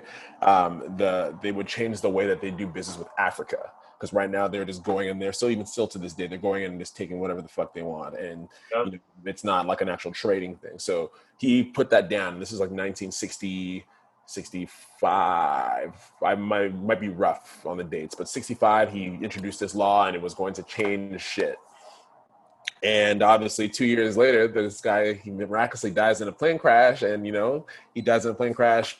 People say it's conspiracy theory. Um, then, like in the '90s, like some um, files get like declassified. It shows that his plane was like shot down, and then like you go to like these places like in the Congo, and so pretty much like it's it's anytime like anytime any person because you can't say that like white people haven't been allies in this in this fight. Yeah. You can't you can't Yeah. you can't say that. So it's like anytime somebody like that or any kind of ally that steps up for us to do to make some sort of change, it it it'll it'll, it'll fuck with the money. It'll fuck with the money, and then those those people get killed, and then it, it just kind of rolls over. Even like today, in like in, in, in Liberia, like Liberia is known for like their rubber plantation. And tell me why they have like a, a deal, a hundred year deal with Firestone, that you know to what to I think they only made like I think something along the lines of twenty million. How the fuck do you make twenty million dollars in a in a hundred year deal? Yo, yo, it's it's it's like it's it's the same thing in the. Caribbean. Jamaica, Jamaica sold their number one outlet, which is bauxite, which is the thing that you use for tinfoil, and they sold it to the UK for like 200 years. The UK owns that for 200 years, and I think I think a lot of times it's these politicians that are making these decisions that are hurting the country for generations, and it's all to fill their pockets and their families' pockets for a moment. Yeah, but and even with that, it's like I feel like like um like Africa, it's like they're like psych- psychologically they're kind of like behind because like the way even back then in like the '60s, the ways that like pol- uh, politics was like crazy, crazy corrupt. You you can trace the the corruption, everything. It's kind of it's it's there. It's it's there now because back in the '60s it was like so underdeveloped. So it's like we're just kind of they're just kind of catching up. And like off, uh, and obviously Africa is going to be the next consumer market. Obviously China's building there. Yeah, obviously you know, Akon's in there. A lot of the a lot of the things from cell phones, a lot of the uh, computer chips, and a lot of the metals they all come from there. So it's like it's it's it's crazy.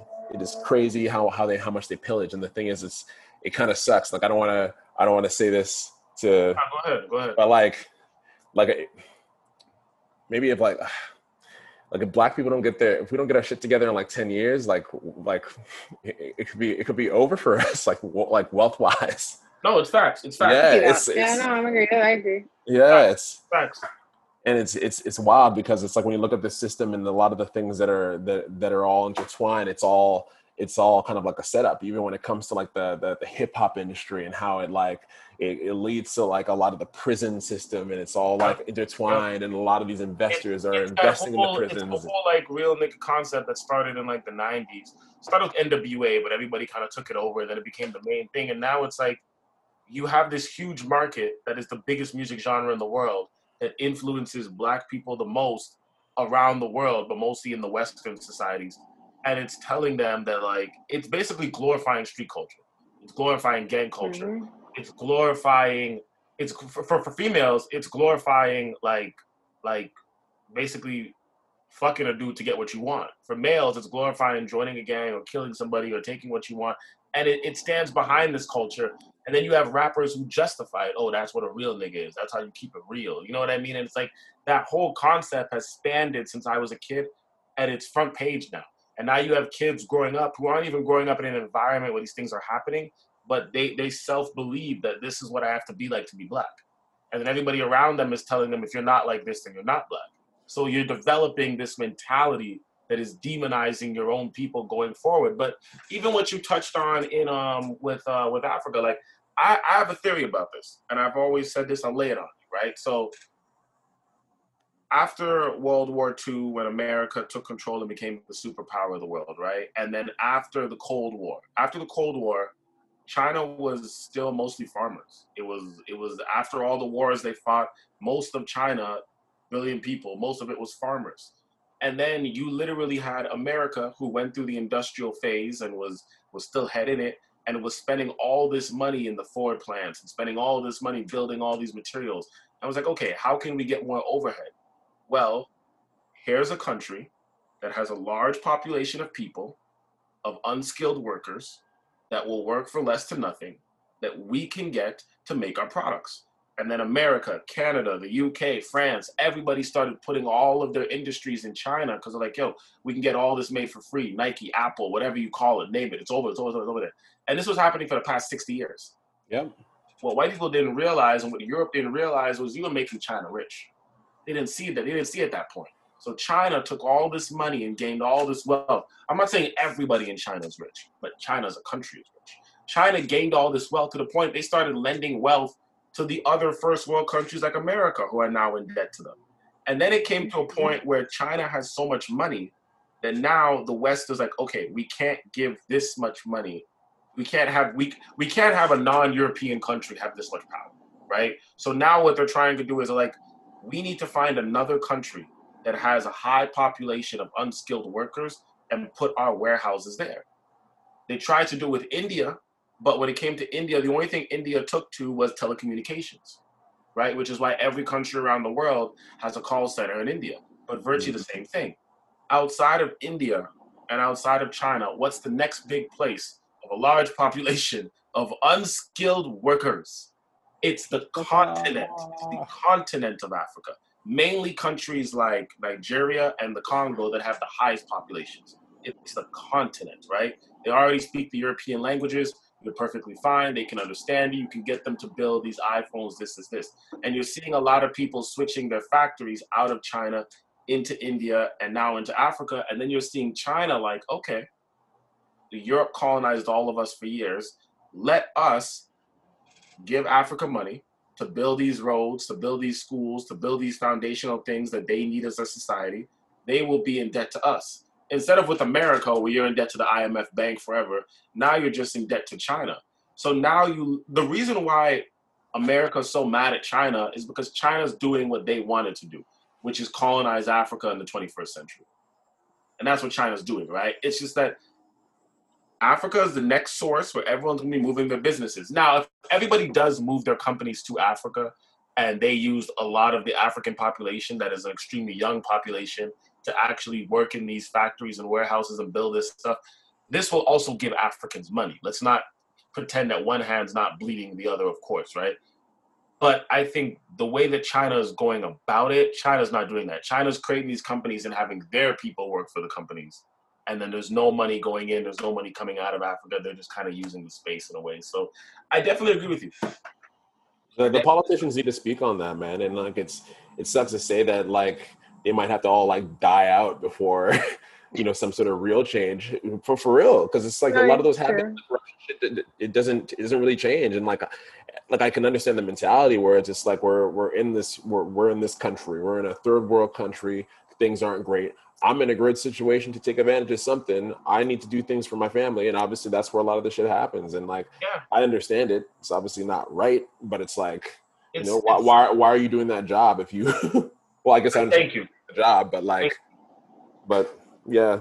Like I, I respect what Akon is doing, but Akon's getting his money from China. Let's let's be clear about that. Yeah. But I respect I respect what he's doing for the people in West Africa and for the people in Senegal where he's from. I definitely respect mm. it. I just think it's um it's it, it's a hard pill to swallow, right? And it's just like we are always going to be the serving class. And I think there's a mentality that comes with being the serving class. Like I've grown up my whole life and I've seen black people ready and equipped to fight other black people for disrespecting them, but they won't do the same if a white person disrespects them, right?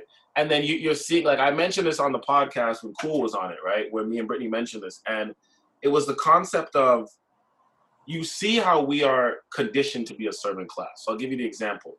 It's like you're seeing the Amy Cooper girl, who was a Canadian woman in Manhattan who stopped the guy who was a bird watcher from Harvard, and he told her to leash her dog, and she mm. was I'm gonna. So she weaponized her privilege, right?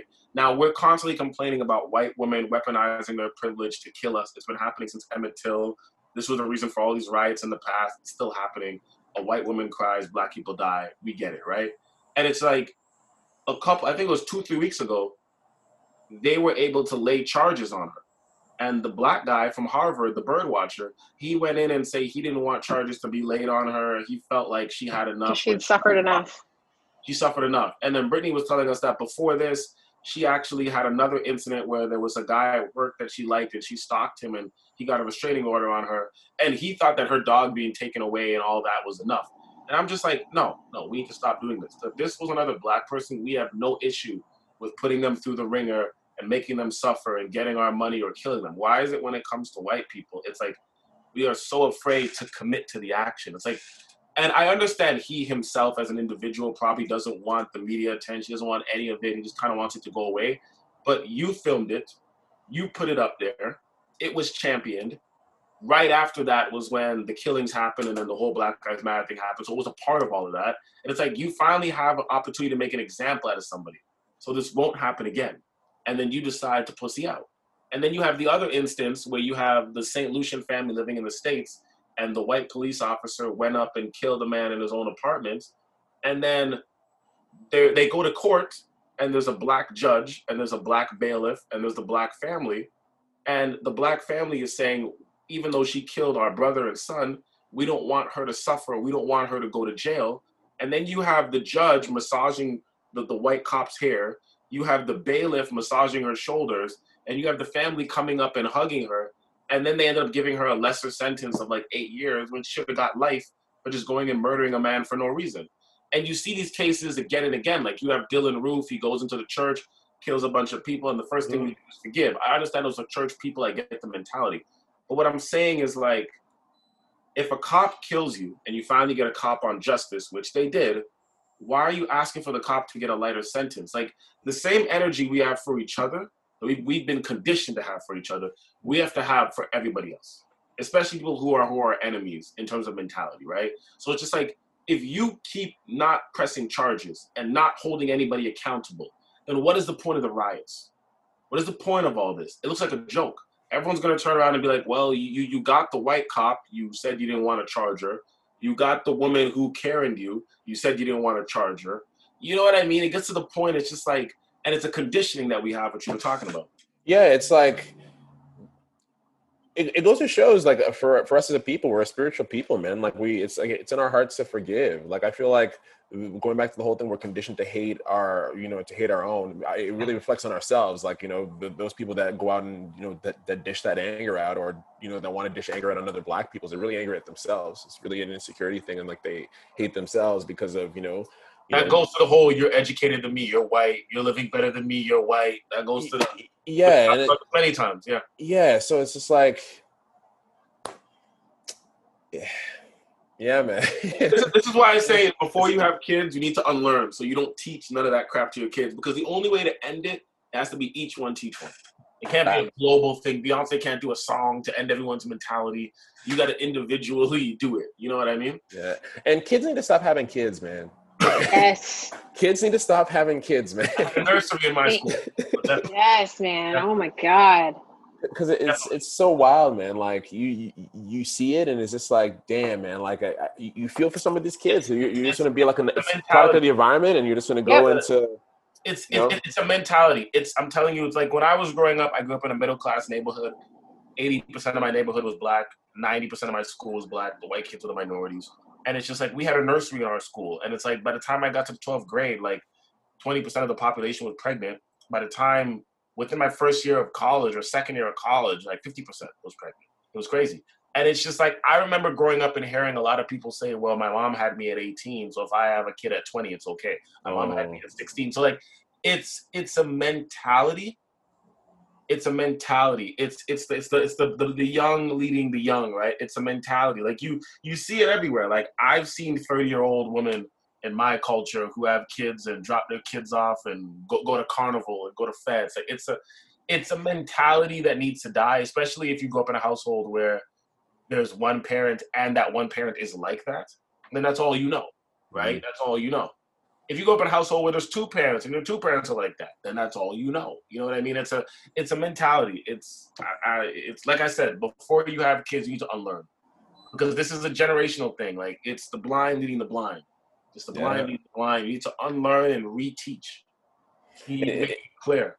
I was gonna say it's so funny because like whenever we talk about these things and like we have like these these solutions, like I, like especially when it comes to like kids shouldn't be having kids like it makes me kind of like wonder like i, I kind of understand why like you know places like china they have like a dictatorship and they're just like you know One don't child. do this or don't do x or don't do y. And even though it's like to an extreme like i like i can see you know i can play the devil's advocate and understand. Obviously it's yeah. it's still slavery but it's like empathize with them yeah. Yeah it's it's i don't know. It's it's it's crazy but it's also kind of beautiful too. It's like that's like the, the the world that we live in and it's it's like it's all kind of contradiction, you know? Yeah. yeah. speaking of speaking of contradiction, um, obviously we can't go without saying this. Over the past week, you have the Jacob Blake, and then following into the Kyle Rittenhouse. Brittany, I know you like That- to run that- pop. You I want, you want to know. run this? So the thing that happens, the thing with Jacob Blake is the fact that you actually find out that he was breaking up a fight. He wasn't actually committing a crime. He wasn't doing anything. He was actually being helpful. And as he walked away, the officers decided to shoot him seven times in the back. He actually he didn't touch he an officer. party with a knife. That's He, no, he didn't touch an officer. He didn't have. He didn't. His, it's not like his hands. His hands were visible, which is sad to say that you have to make sure your hands are visible. The fact that he was actually helping somebody to stop something from happening, and then he was getting back in his car, and his like three children, I believe, had to witness their father get shot, Yep. and now apparently he's paralyzed. Yeah. So that's great. no, but like it's it's actually disgusting. He was actually helping and doing something that we all know that if he had been white, it would have been accepted. But like, thank you so much for doing that. You know, thank you for getting involved. Thank you for trying to do be this and like, you know, be like a hero, I guess. But in this case, it was like, no, I don't care. Even though I know that you weren't doing anything, even though I know that it was you were actually trying to help, I'm gonna say that you did something, so it gives me an excuse to actually hurt you. You, know, and you know that's what what I- it was. You know what I've noticed, and I don't want to cut you off. I know you're gonna It's get okay. a cop. You know what I've noticed is like there's this mentality that America has created that spawned across the world, where they have not only demonized black skin and black people, they have demonized black culture, they have demonized. So even when it comes to a point like, if you look like you're into black culture, if you talk like it, act like it, dress like, it, we've demonized the whole thing. Everything that's attached to blackness or black culture in the American platform, we've demonized, right? So what I mean by that is I've seen videos of white people arguing with the cops, fighting over the cop's gun, having a knife in their hand, and the cops not shooting them, but the cops are able to de-escalate it. The last thing they'll do is shoot. Use a taser, use a knife, they will do anything. And then I've seen videos where there, there's a black woman in the car and her boyfriend is standing outside the car with his hands up, assuming the position, fingers interlocked, and there's a cop behind him waiting to arrest him, and another cop comes, runs up behind him, and kicks him in the back Yeah, I see Right? that and then and then like it's like it's, it's like you know what it is? It's like there's this culture that's been created where these people have been demonized for so long where they are not worth life. They are not worth explanation they are not worth hearing out. They are not dignified as even worthless in a whole it's just not worth it. So for instance it's like it's like the way that it works in a cop's psyche is like if it's a white person who committed a crime even if they have a gun the mentality is okay let's pull out our guns but let's talk to him and try to calm him down. Like all the movies we'd watch die hard and all them in the in the Mhm. 90s like let's talk the killer down even if even if he has a gun even if let's talk him down right and then you get to the point where it's like you actually you actually want to you actually want to save that life what i'm saying and you get to the point where as long as the person is black it's just like oh this guy's black and has a gun okay so i'm going there to kill so I, I'm not going there with the mentality to talk him down. He's black and has a gun. I'm going there and I'm ready to pull out and shoot. You know what I mean? Or he's black and has a knife. I'm going there and I'm ready to pull out and shoot. Or I'm in a black neighborhood. I've been taught to be fearful of black people. So if anybody even agitates around me, even if it's a child, I'm pulling out and shooting. Right? And it's like that's become the mentality. But yeah, Brittany, go. Well, that's go like with when it comes to Kyle Ritten, Rittenhouse, I think his last name is. When it comes to him, he actually, well, first off, the legal carrying age in Wisconsin is actually 18. He's 17 and had a machine gun, so he actually was illegally holding the gun. he actually shouldn't have had it. Um, the second thing is, is that apparently he was actually partially radicalized by his own mother with this whole idea of like, well, he, he's part of like a right wing, like white militia who think that they, yeah, it's messed up. in the beginning of the video, you see him walking, and the cops know him. yeah, they he know says because he hi to them, actually he and actually wants he to be a cop. I'm here to protect the streets, and the cops are like, "Okay, do what you got to do. Yeah, like he actually wants to be a cop, and after he killed two people and injured a third, he actually walks back by the officers where they give him a high five and they give him a bottle of water. They, After they gave he him a had high just- five. After he just killed two people and injured a third. He killed two people. Another people were black. He walked by the cops again. The cops gave him a high five and a bottle and of water. bottle of water. As, as everybody was screaming, he's the killer. and he had Yeah. the machine gun still strapped to his back. And then the cops went to arrest the protesters and didn't arrest him until the next night. But the best thing is, is that they did a comparison online of the two ways that they portray when when something happens with a white guy versus like a black child, and they did it with like Trayvon Martin, kind of saying Trayvon Martin had had had amounts of marijuana in his system at the time. Comparison to that's one of the titles that they actually use in the news. In comparison to Kyle, where they were like volunteer Kyle Rittenhouse, and they used a picture of him volunteering has been arrested for the and they, they put it first. Oh no, he's a good white kid who volunteers, who does these things. But oh, by the way, he killed two people. So You know- him killing two people is an afterthought, which is come to a point with, with, with they, disgusting. they, they've done this to themselves now. They had Yeah. that one. They had that one guy, um, Brock Turner, who raped the white girl behind the dumpster, and then he's white, she's white. He goes to the courtroom because he has more money. They're just like, we're not gonna ruin his life over five minutes of fun. So it's just like you've come to the point where now you're starting to alienate your own people. Right? It's just it's it's ridiculous. It's redundant. He also established rape is fun. But, but yeah, man, how do you how do you feel about? Obviously, you had to see Jacob Blake, and then just a day later, Kyle Rittenhouse. Well, it's like everything everything that we've seen. It's like it's like it's not new information. It's like it's it's how we're going to be portrayed. It's how the the, the media, the people that control it, are going to be portray us. You see the movies, and when you even look deeper into it, are the people who own these things, who cast these things, who write the stereotype the stereotypes for these things. You you, you see the blueprint, and it's like it's Yeah. not by accident. A lot of these things are not. It's it's, it's designed. Like even with like the the, the the dude probably the, the kid probably has like an aunt that's like a journalist somewhere that has a friend that's reached out to oh, somebody Probably. to say, you know what, like, like you know what's his name, Kyle. Byron? Kyle, you know Kyle fucked up. Da da da da da da da da da da da da da. Whereas, like obviously, like in, in the black situation, it's it's not it's non-existent. If it's lucky, Yep. probably even get that. It won't even make the paper. There's so much shit that happens like locally that doesn't even make the paper. That's that's that's the wild thing. So it's like a things get you know people or the people that are in these positions pick and choose and like a lot of it is is political driven. There's an election Mhm. happening what? So it's just like you gotta you gotta think about a lot of these things and when we see a lot of these videos like it's more white people that kind of get scared. That they're just like oh you know what? Now people are gonna i should be even more extra uh, cautious because there's other cops killing people in other states and other counties so now uh, you know, like more white families are more, more uh, more on edge, and more cops are on edge, and it's like I feel like it's designed to divide the people.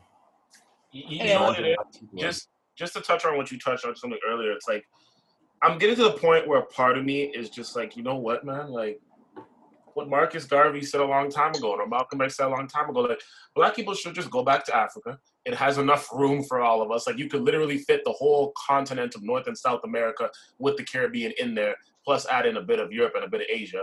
It has everything there. We should just go back and build. Like my, my brother's wife is from Sierra Leone. He always tells me when he goes back, he's like, yo, there's fundamental things that they don't have. Like they don't have a construction company. You can literally build a company from scratch and you can populate the whole country with it and you're a millionaire in like a year. Like there's so many things that we have that it's so easy to put there and you're rich in a heartbeat. Like and I'm just like, yo, we should do it. But then the other part of me, like I realize what you were saying is like um I realize the masking.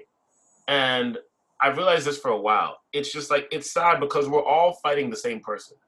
And if there was a way that black people and poor whites and LGBTQ who goes across all race and religion and culture and Muslims and immigrants and Latinos, if everyone just joined together and fought the same 1%, we'd all have our freedom. But what the 1% does is they're like, hey, poor whites, black people are the reason you don't got jobs. Immigrants from Mexico are the reason you don't got jobs. Then it's just like, we just fight like idiots, right? But Yeah. obviously, it's, it's bigger than that for us. But I'm just saying, from a political context, you can you can get control that way. Yeah and it's, it's like just to add to that point too it's like um like uh you you said this one thing uh what you say what you say? Um when it comes to this 1% so like you know just how any kind of entrepreneur they're just like okay you know what? I need to put my hours in this week to get paid to make sure i have some shit coming down the timeline. Yeah. it's the Yeah. same kind of shit. Okay elections are coming up Uh, who, who, who do I, whose pockets do I need to fill in order to get these things up? Because I need to save money on this plan because it's all bottom line. You know, I don't agree with this person's things, but they align with their interests. You know, like rich people vote their interests. They, they don't true. care. These racist and they just vote their interests. It's going to affect their wallet. They're going to go to where their money can double, triple, and where they can invest it so they can get the best outcome. Be like, okay, if I support this person and I give them this money, then they're going to give me a kickback, and then I'm going to continue to progress. Yep, and that's that's That's what that's what it is, man. That is what it is. That's been I- the name of this game. I do think we have been way too loyal to the Democratic and in Canadian sense, the Liberal Party. Um, I think it's because there's only there's a two-tier party, and the other party, the Conservative or Republican Party, depending on where you are, has always marketed themselves as being very traditional. And with that, that means that they're against immigration, so that cuts us out here in Canada. And in America, they have traditional white Southern values, so they're against black people. So that's always been the push. But I do think that it comes to a point where if we want something done, as much as we are not one monolith and we we all have a different way of thinking, but if we want something done, we have to come together every time there's an election and say these are the five things we want within this next election. Who wants to offer it to us? Yeah. Or just start a party and do it. Because like even like in this system, it's like you got to look at their their political system. It's two sides of the same coin. No matter who you get, Yeah. you're getting fucked. some people just tell you straight up that we're you know we're fucking you, and some other people are like, oh we're not fucking you, but Yeah. we're fucking you. you know, Yeah, yeah, like O- Obama for the past like let's let's put it let's let's be straight.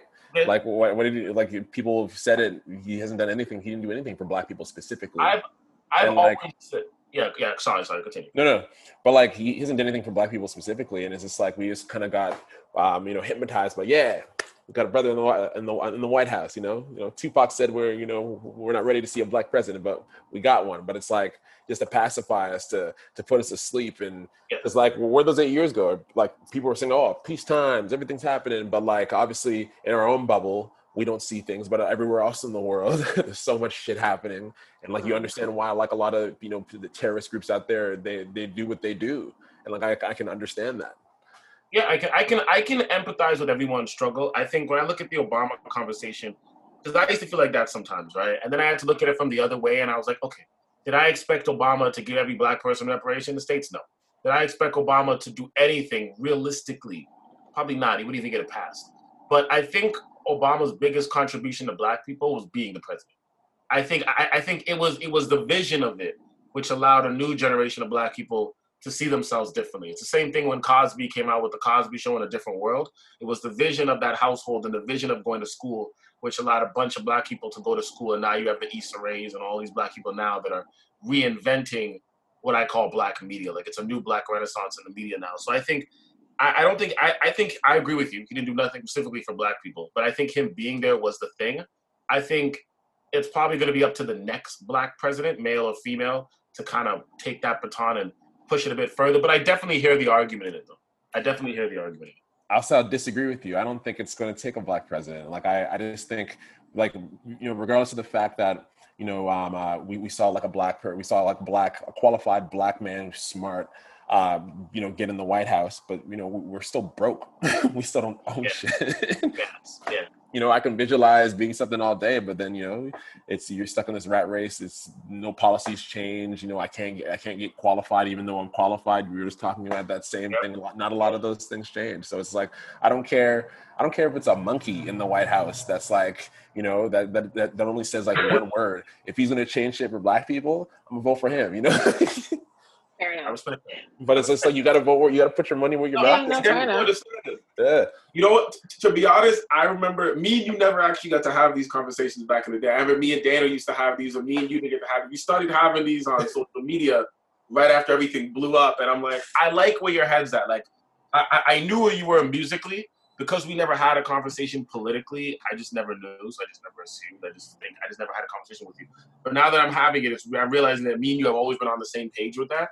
No, I like it. I like to see woke black people, and I like to see black people that are able to have this conversation. I know when we meet in person, eventually when COVID quiets down or whenever it happens, I know we'll have this conversation again. So I think it's great that I like to see black people, especially black people in, our own, in a circle that have that mindset. Yeah, man. And I like think I think the number one thing I always say is that I feel like a lot of black people, not only in America but worldwide, it's like we're waiting on someone to save us. Whether that person is Jesus, Muhammad, or the white man. But it's one of the three. Like you have a lot of black people who are Islamic, who see themselves as Arab before black sometimes, and they're waiting for Muhammad to save them. You got a lot of white people who are Christian, who do the same thing with whiteness, and is waiting for Jesus to save you. And then you got people just wait for the white man to save them in general, because that's the colonial thing. But yeah, and I just said it's That's sad. the issue. You're- You're sitting here waiting for somebody to save you when you got to be saving your damn self. save yourself. And, and I've said this many times. I'm like, you've seen other cultures who have done it. Like you see the Jews have done it on a on a scale. I grew up in Brampton my whole life, where I've seen the South Indian Punjabi populations, be specific, literally come to Canada, live in the hood, get ba- basically go to like any Indian person they knew who worked in a bank, get the loans, buy up like half of Brampton, the other half is black, and like invest in the hospital. Like I've seen it. I've seen it. I remember mm. growing up and it's like people used to joke because you and the average Indian household had like 30 people in it. We used to joke. But and we used to joke because Gurpreet's mom worked at McDonald's. You know what I mean? But yeah, the average house has five people in it. They all work these minimum wage jobs, but they're all taking the money back home. That mortgage is paid.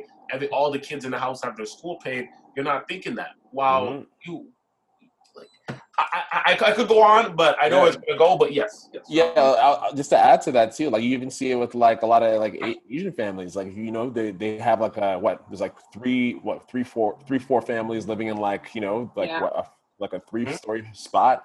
They all got like a you know they got a store that they all like have to work work on on the weekends for like several hours and Yep. shit. And they all pool together and like you know they they buy they'll buy condos for like their their kids and uh, you know pay the things off until they can they keep it in. Like um who was it? I think I saw this interview on Breakfast Club with uh, Claude Anderson, and like I delved into the, delved into him and started like reading more on his thing. But he's like the the when it comes to the community, like the dollar does this, the dollar circles like eight to twelve times, like in other communities, and in black communities, it doesn't even circle like once. Well, the reason why it doesn't circle is because we don't have anything for it to circle. Like I remember, so Brittany had a job before this where she worked for like um I worked for a financial like planning insurance company. They work with they worked with families that are worth fifty million dollars or more. Yes, Oh, and wow. they, they mainly worked in the Jewish community, and the office was owned by mainly Jewish people, right? And it was the sense of like okay, and let's just let's do the GTA for a second, right? And it's just like the blackest areas in the GTA are Brampton and Ajax. I'm saying Brampton and Ajax have the highest concentration of black people per the population. So what I mean by that is there's definitely more black people in Toronto, but Brampton, 60% of it's black. Ajax, 60% if it's black. Well, even though Toronto has more black people, Toronto as a city, 10% is black. You see what I'm trying to say? And it's just like when you go into these other, so if you go to like York Region, for example, you go into Vaughan, it's all Italians. The grocery stores are Italians. The doctor's offices are Italian. The dentist office are Italians. The lawyers are Italians. Then you go up Highway 7 into Thornhill. Everything is Jewish. The doctor's offices are Jewish. Or if you're on Bathurst in general, doctor's offices are Jewish. The meat shop is Jewish. Independent stores are Jewish. Dentist office is Jewish. Everybody's Jewish. Then you go into Markham, same thing, but it's Chinese, it's Asian, right? And it's just like, so the dollar is able to circulate because it's like, my kids are going to a Jewish school. I go to the Jewish butcher. I go to the Jewish convenience store. I don't actually need to do anything. I remember me and Brittany used to work with this one Jewish girl. She said something to me on the way home one day. She's like, yo, I grew up in a Jewish neighborhood. She grew up by Bathurst and Finch. She goes, yo, I've never really had to leave my neighborhood for anything. Everything is there, right? Yeah. So it's like, so it's like, and she goes, she goes, she goes, my whole life I've spent around Jews, like, cause everything I don't have to leave. Whatever I want, I can get. Like, whether it's whether it's beauty wise, getting my hair done, salon, whether it's anything, grocery, I can get. Like, yeah, I'll go to Walmart, but I can get whatever I want. Like, everything is there. I think that, I think Brampton was the opportunity for Black people to have something like that. But I think a lot of the Indian population invested a little bit more into Brampton than the Black people did. So they own the hospital and they have streets now. I think Ajax is the next opportunity. The same way when you go into Markham, you see Asian calligraphy on the banks and everywhere. It's like you know you own the mm-hmm. city when your calligraphy is on the Fortune 500 Yeah, company. The they got money. in it. Exactly right, and it's just like it's just like I think that in Canada we have the chance to do that because we've immigrated here. We don't have the same legacy of slavery outside of Nova Scotia. We have a legacy of slavery, but it's not within this country. So I think you're able to do that. I think there's tons of areas like you can look at Kitchener, Waterloo, Guelph, where you could just go and buy houses in abundance and make it a black area. I think the one thing I hate is when like we try to make the hood our home. and the hood is an economic home, but it's not our home. It's not even a home. It was given like- to us. So like, I, I always hate And we weren't people are supposed like, to stay. We're supposed to leave. Yeah, so I always hate when people are like, Jane and Finch is this. I'm like, no, Jane and Finch was a government housing area for new immigrants. It's just that a lot of black immigrants moved here when they first came here in the 70s. And then because they were not offered proper jobs, even though they had education from Africa and the Caribbean, they weren't able to move up. So it, it kept them here. And then in the 90s and 2000s, you've seen a mass migration of those immigrants coming into Brampton, right? But it, it's just like, that's what it is. But this is not our home. Like, you're the only person in your household who's Canadian how is this your home? It's not like what you see in the states where these people have lived in that neighborhood for 200 years. That's why Mm. they claim to it like that, right? But no, no, I, I definitely agree with you. I know, I know we've been running for some time. Obviously, I got one more topic with a heavy heart. Um, Chadwick Boseman, man, this is new. It literally just happened the other day. Um, uh, obviously, guys, it goes without saying. Uh, today is the 30th. So it's the day after. Uh, we're we're filming this podcast the day after Chadwick Boseman passed away from colon cancer that he had for the last four years. Um, none of us were aware of this. If he did tell anybody in his inner circle, surprisingly, they didn't let it out, especially in this climate. So it was kept very under wraps. Um, nobody really knew. I know there was pictures of him looking very thin online. People just thought it was for a role. Um, now it kind of all makes sense. He was looking thin in his last movie, Five Bloods. I know you mentioned that, Brittany. Now it kind of makes sense. Um, it's it's disheartening. Um, you know, I'll I'll let you guys go first, and I'll uh I'll pick it up after. Brittany, go ahead. I would just say that it's really, it's really sad, and for me, it, it hits a little bit different for me because my aunt died of colon cancer. It'll be five years. It'll be five years this year that she died of colon cancer, and she had stage four colon cancer. And I remember be, like seeing her and witnessing her go through that and how hard it actually is because she had she had uh, she has two sons and when she died the youngest son was only about 13 or 14 at the time so witnessing if someone's going through that and they're trying is very difficult so when i heard that he had died from that for me i took it completely differently because i've experienced what that like to lose somebody to that so i can only imagine how devastating it must have been for his family and his wife and the one thing I will say is that his his work ethic was impeccable because he he literally made Black Panther while sick. He made Avengers, Infinity War while sick, Civil War while sick. And he completed Black Panther 2 while sick, which actually is crazy because he was signed to five movies and the last movie is Black Panther 2. So he actually completed his Marvel contract. He brought to life an iconic black superhero and character that small small kids you have little boys who are like i'm going to be a king small black boys like i can do this i can be that seeing a nation that is even if even though wakanda is fake but to these kids it's like no look at this like they're they're black and they're smart and they they created all these things. And he he literally created a whole generation of kids who genuinely think that they can be anything which i think is amazing. He obviously portrayed iconic characters you know jackie robinson. He was he, it, it actually to me is just crazy because he was so talented and his career actually was so short but he did so much and i feel terrible just because i can only imagine how much pain he may have been in while he was doing all of this but he was determined to be able to complete it and to do it so that his literally his legacy will live on forever. So and I re, I found out that his longtime girlfriend they actually secretly got married in 2019. He never publicly said that they were married.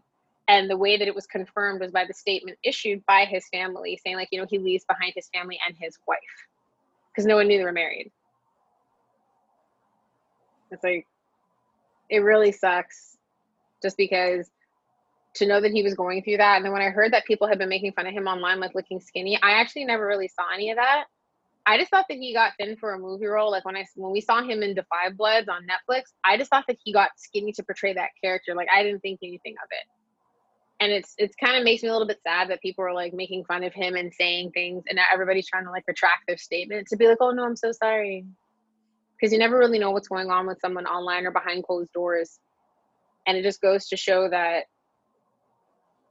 you can't you can't really judge but obviously he's going to live on in a completely different way.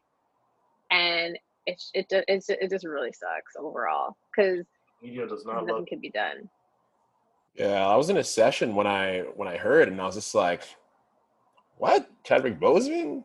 Uh, Like I, I didn't I didn't think it was real.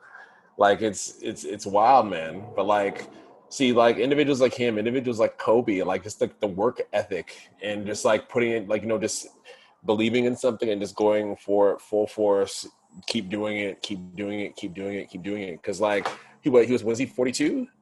43 43 young young so it's, Yeah. it's it's so unfortunate man but like this the impact the impact will you know it's he's immortalized so it's like it's it's it's a beautiful thing but like it's like i i didn't even know like he he was i didn't know he was married but like i i, I respect that kind of shit like it's like when you have especially like like these days where everything is well everybody's putting their stuff all over social media and it's It's a of those- yeah, it's Yeah. just like yeah, so it's just like dude was all about his business. He separated his family, well, personal and business, and kept it, you know, kept it straight and handled his shit. So yeah, it's wild. Yeah, no, I, I definitely feel the same. Um, I like the fact that he's not about the pageantry. Uh, Mhm. Brittany knows I'm not the biggest social media person. I always find when you put it on social media, it's kind of fake. I've never really wanted to extend my life on social media like that as other people do. But especially in our age, it's it's a lot of pageantry, and it doesn't even last long, and then it just seems redundant. But um, no, I the way that his projection was going, he was gonna be the next Denzel. There was Yeah. like there's Yeah. to me to me the Mount Rushmore of black actors was Morgan Freeman, Denzel. I can't remember his exact name, but the black guy in Breaking Bad. He was also in the movie Okay, yeah. What's his Oh. name? He was also in the movie Colors. He's been in so many movies. He's Mhm. he's he's he's um he's Hispanic. The i can't remember his name i man. know who you're talking about i can't um, remember his name Was was he was the drug kingpin in Breaking Bad? Yeah, Gustavo Fring guy. Yeah. Gustavo Fring. Yeah, him. He's done some phenomenal roles, and I feel like he's one black actor that he never gets the notice for some reason. Like I never see people bring, and I'm pretty sure it's because America has a context for what is black, and because he's from the Dominican Republic, he probably doesn't get seen as black, even though he's black. But you know how that goes. Whole different topic.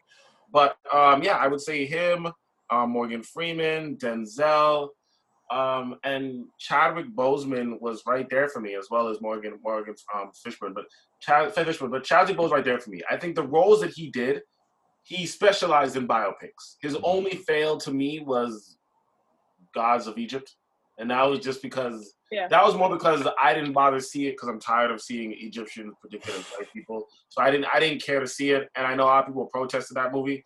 But everything else he did, from Thurgood Marshall to Jackie Robinson to, to Black James Panther, like it was just iconic, iconic. We watched um just just yesterday, um, Twenty One Bridges, Twenty Two Bridges. 12 we watched yeah and then we also watched um message from the king Message from the Mhm. King. Both amazing movies. Yeah they were good. um i just i really thought like the world was his.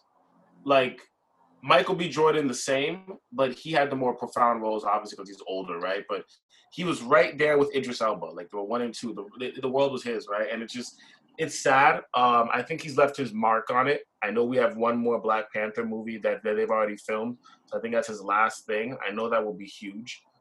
Um it's it's it's sad to lose somebody so young and a lot of people don't think he's that young, but he's young. Like it's a gift to get older, and I'm realizing that as I get older. Mm. Obviously, you got to take care of your health. Having cancer is something you can't prevent, right? But um, Mhm. it's it's it's just sad, man. Yeah, life is short, and like, just sorry to cut you off, man.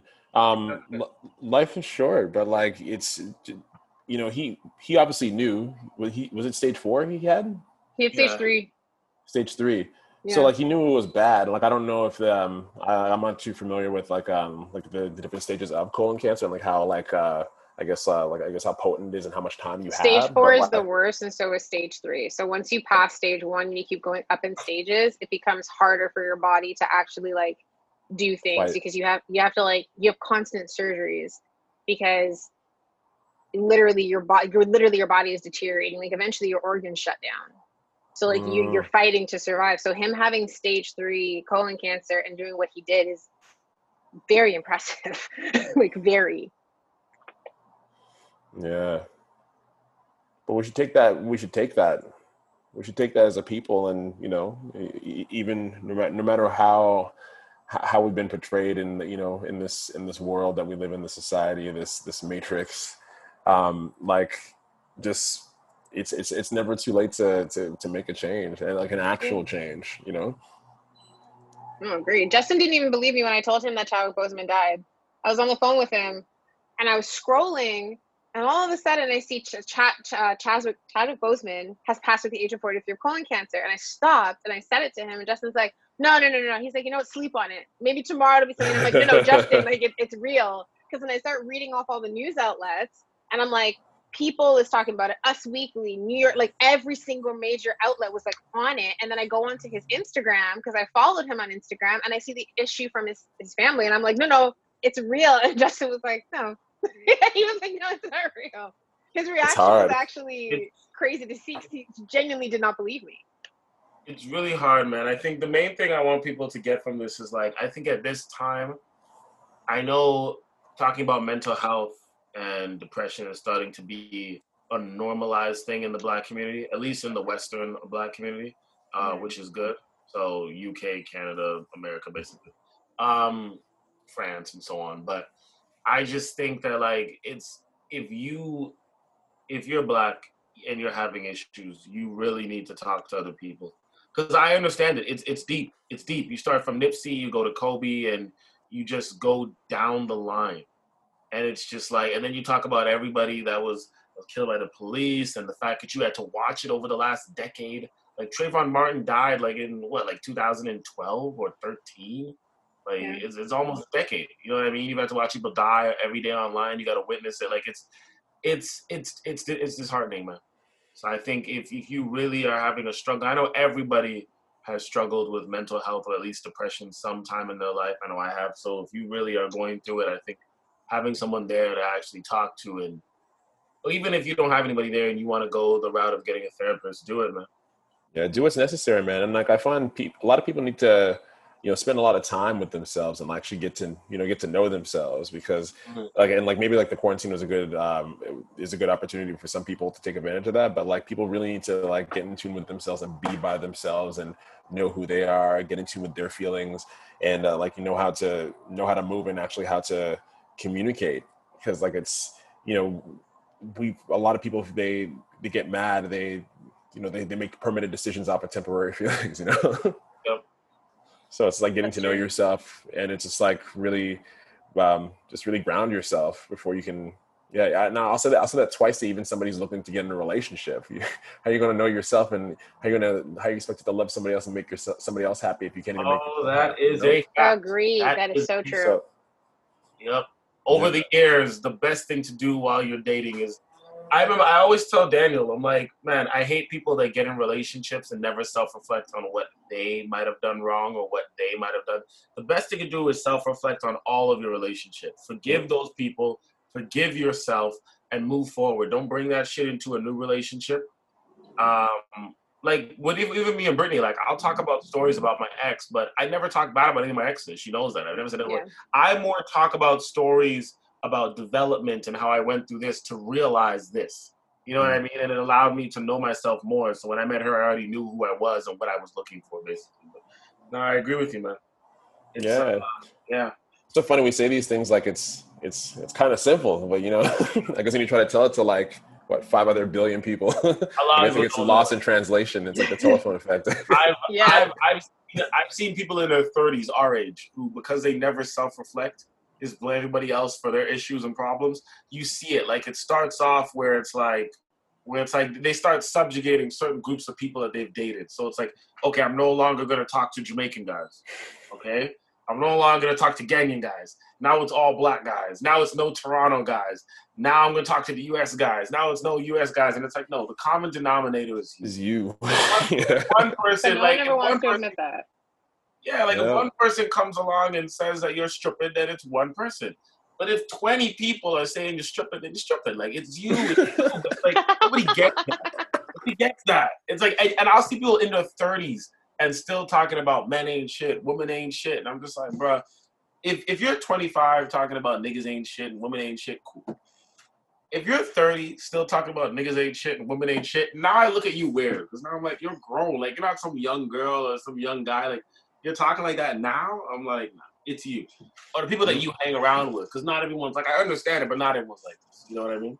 Yeah, a lot of people they, they don't realize that they create their own realities, you know? Like the, the the shit that you project that well obviously your thoughts your your, your thoughts become words, words become actions, actions become lifestyle. Exactly. And I guess your lifestyle becomes legacy, I guess. but Yeah. people uh, just need to need to think about it. And I know and I know it's hard, especially with everything that's going on, all these distractions, all of you know the the traumatic things, you know, seeing brothers getting killed. Like it's it's so, it's so weird how like how how desensitized well we all are. Like the shit that you see, like the shootings, like just the one the one shooting where the dude got shot like seven times in the back. Yeah. Like I couldn't find that on like I had to find that on like a, a site like Best Gore like maybe five six years ago. But you see that on the news feed. Now see it's on Facebook. yeah, bro, it's on the news. It's on the tube. Yeah. It's I, like- I, remember, I remember back in the day when I entered college and they, they had the beheadings of like people being being beheaded by Al Qaeda, old group you guys may not know about. And I remember you had to go on like the underground web to watch that. If that happened now, that beheading would be on Facebook. Yeah. Yeah. And it would just have that sense if this is sensitive content thing over it that you click to remove so you can watch it. And you're like, it's so sad. It's like, and death is really desensitized, especially for certain people, right? But Yeah. it's, yeah, man, it's uh, it's it, it's sad. I think I think we definitely have to um work together. I think we have to unlearn, and then I think we have to learn to love each other. And I think we have to become comfortable with working together until it's normalized. And I think that Yeah. alone will change our outlook and our perspective. I think in terms of changing racism globally, it's never going to happen.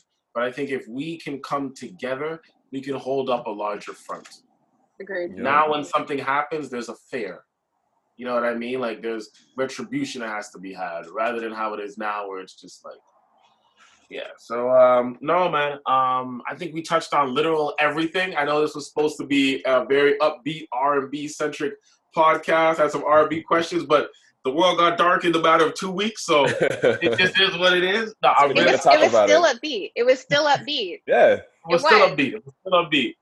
man, I'm, I'm really happy. I'm really happy that you joined on. Um, I'm happy that I'm able to have friends who are actual artists in the industry to bring them on as well. It makes for a better podcast. It's, everything's just more smooth. Um, I respect that as well. Um, before I let you go, what's your next step? I know um, Symphony dropped, and then I know you, that was a while ago, and I know you dropped the single Staycation. What's your next step going forward in terms of dropping music? And of course, where can they find it? Plug, plug, plug. All right. So you can find everything on all your streaming platforms, your Spotify, your iTunes, your Tidal, your Apple Music, everything. Just type Del Hartley, delhartley.com. Um, uh, you can find me on Instagram. That's where I'm most active. Uh, Del Hartley Official. Um, I'm dropping singles right now, working on a project, looking to put together like a visual album. Um, Okay. uh, yeah. So that that's going to be the whole. Beyonce on. Oh, some something something similar, right?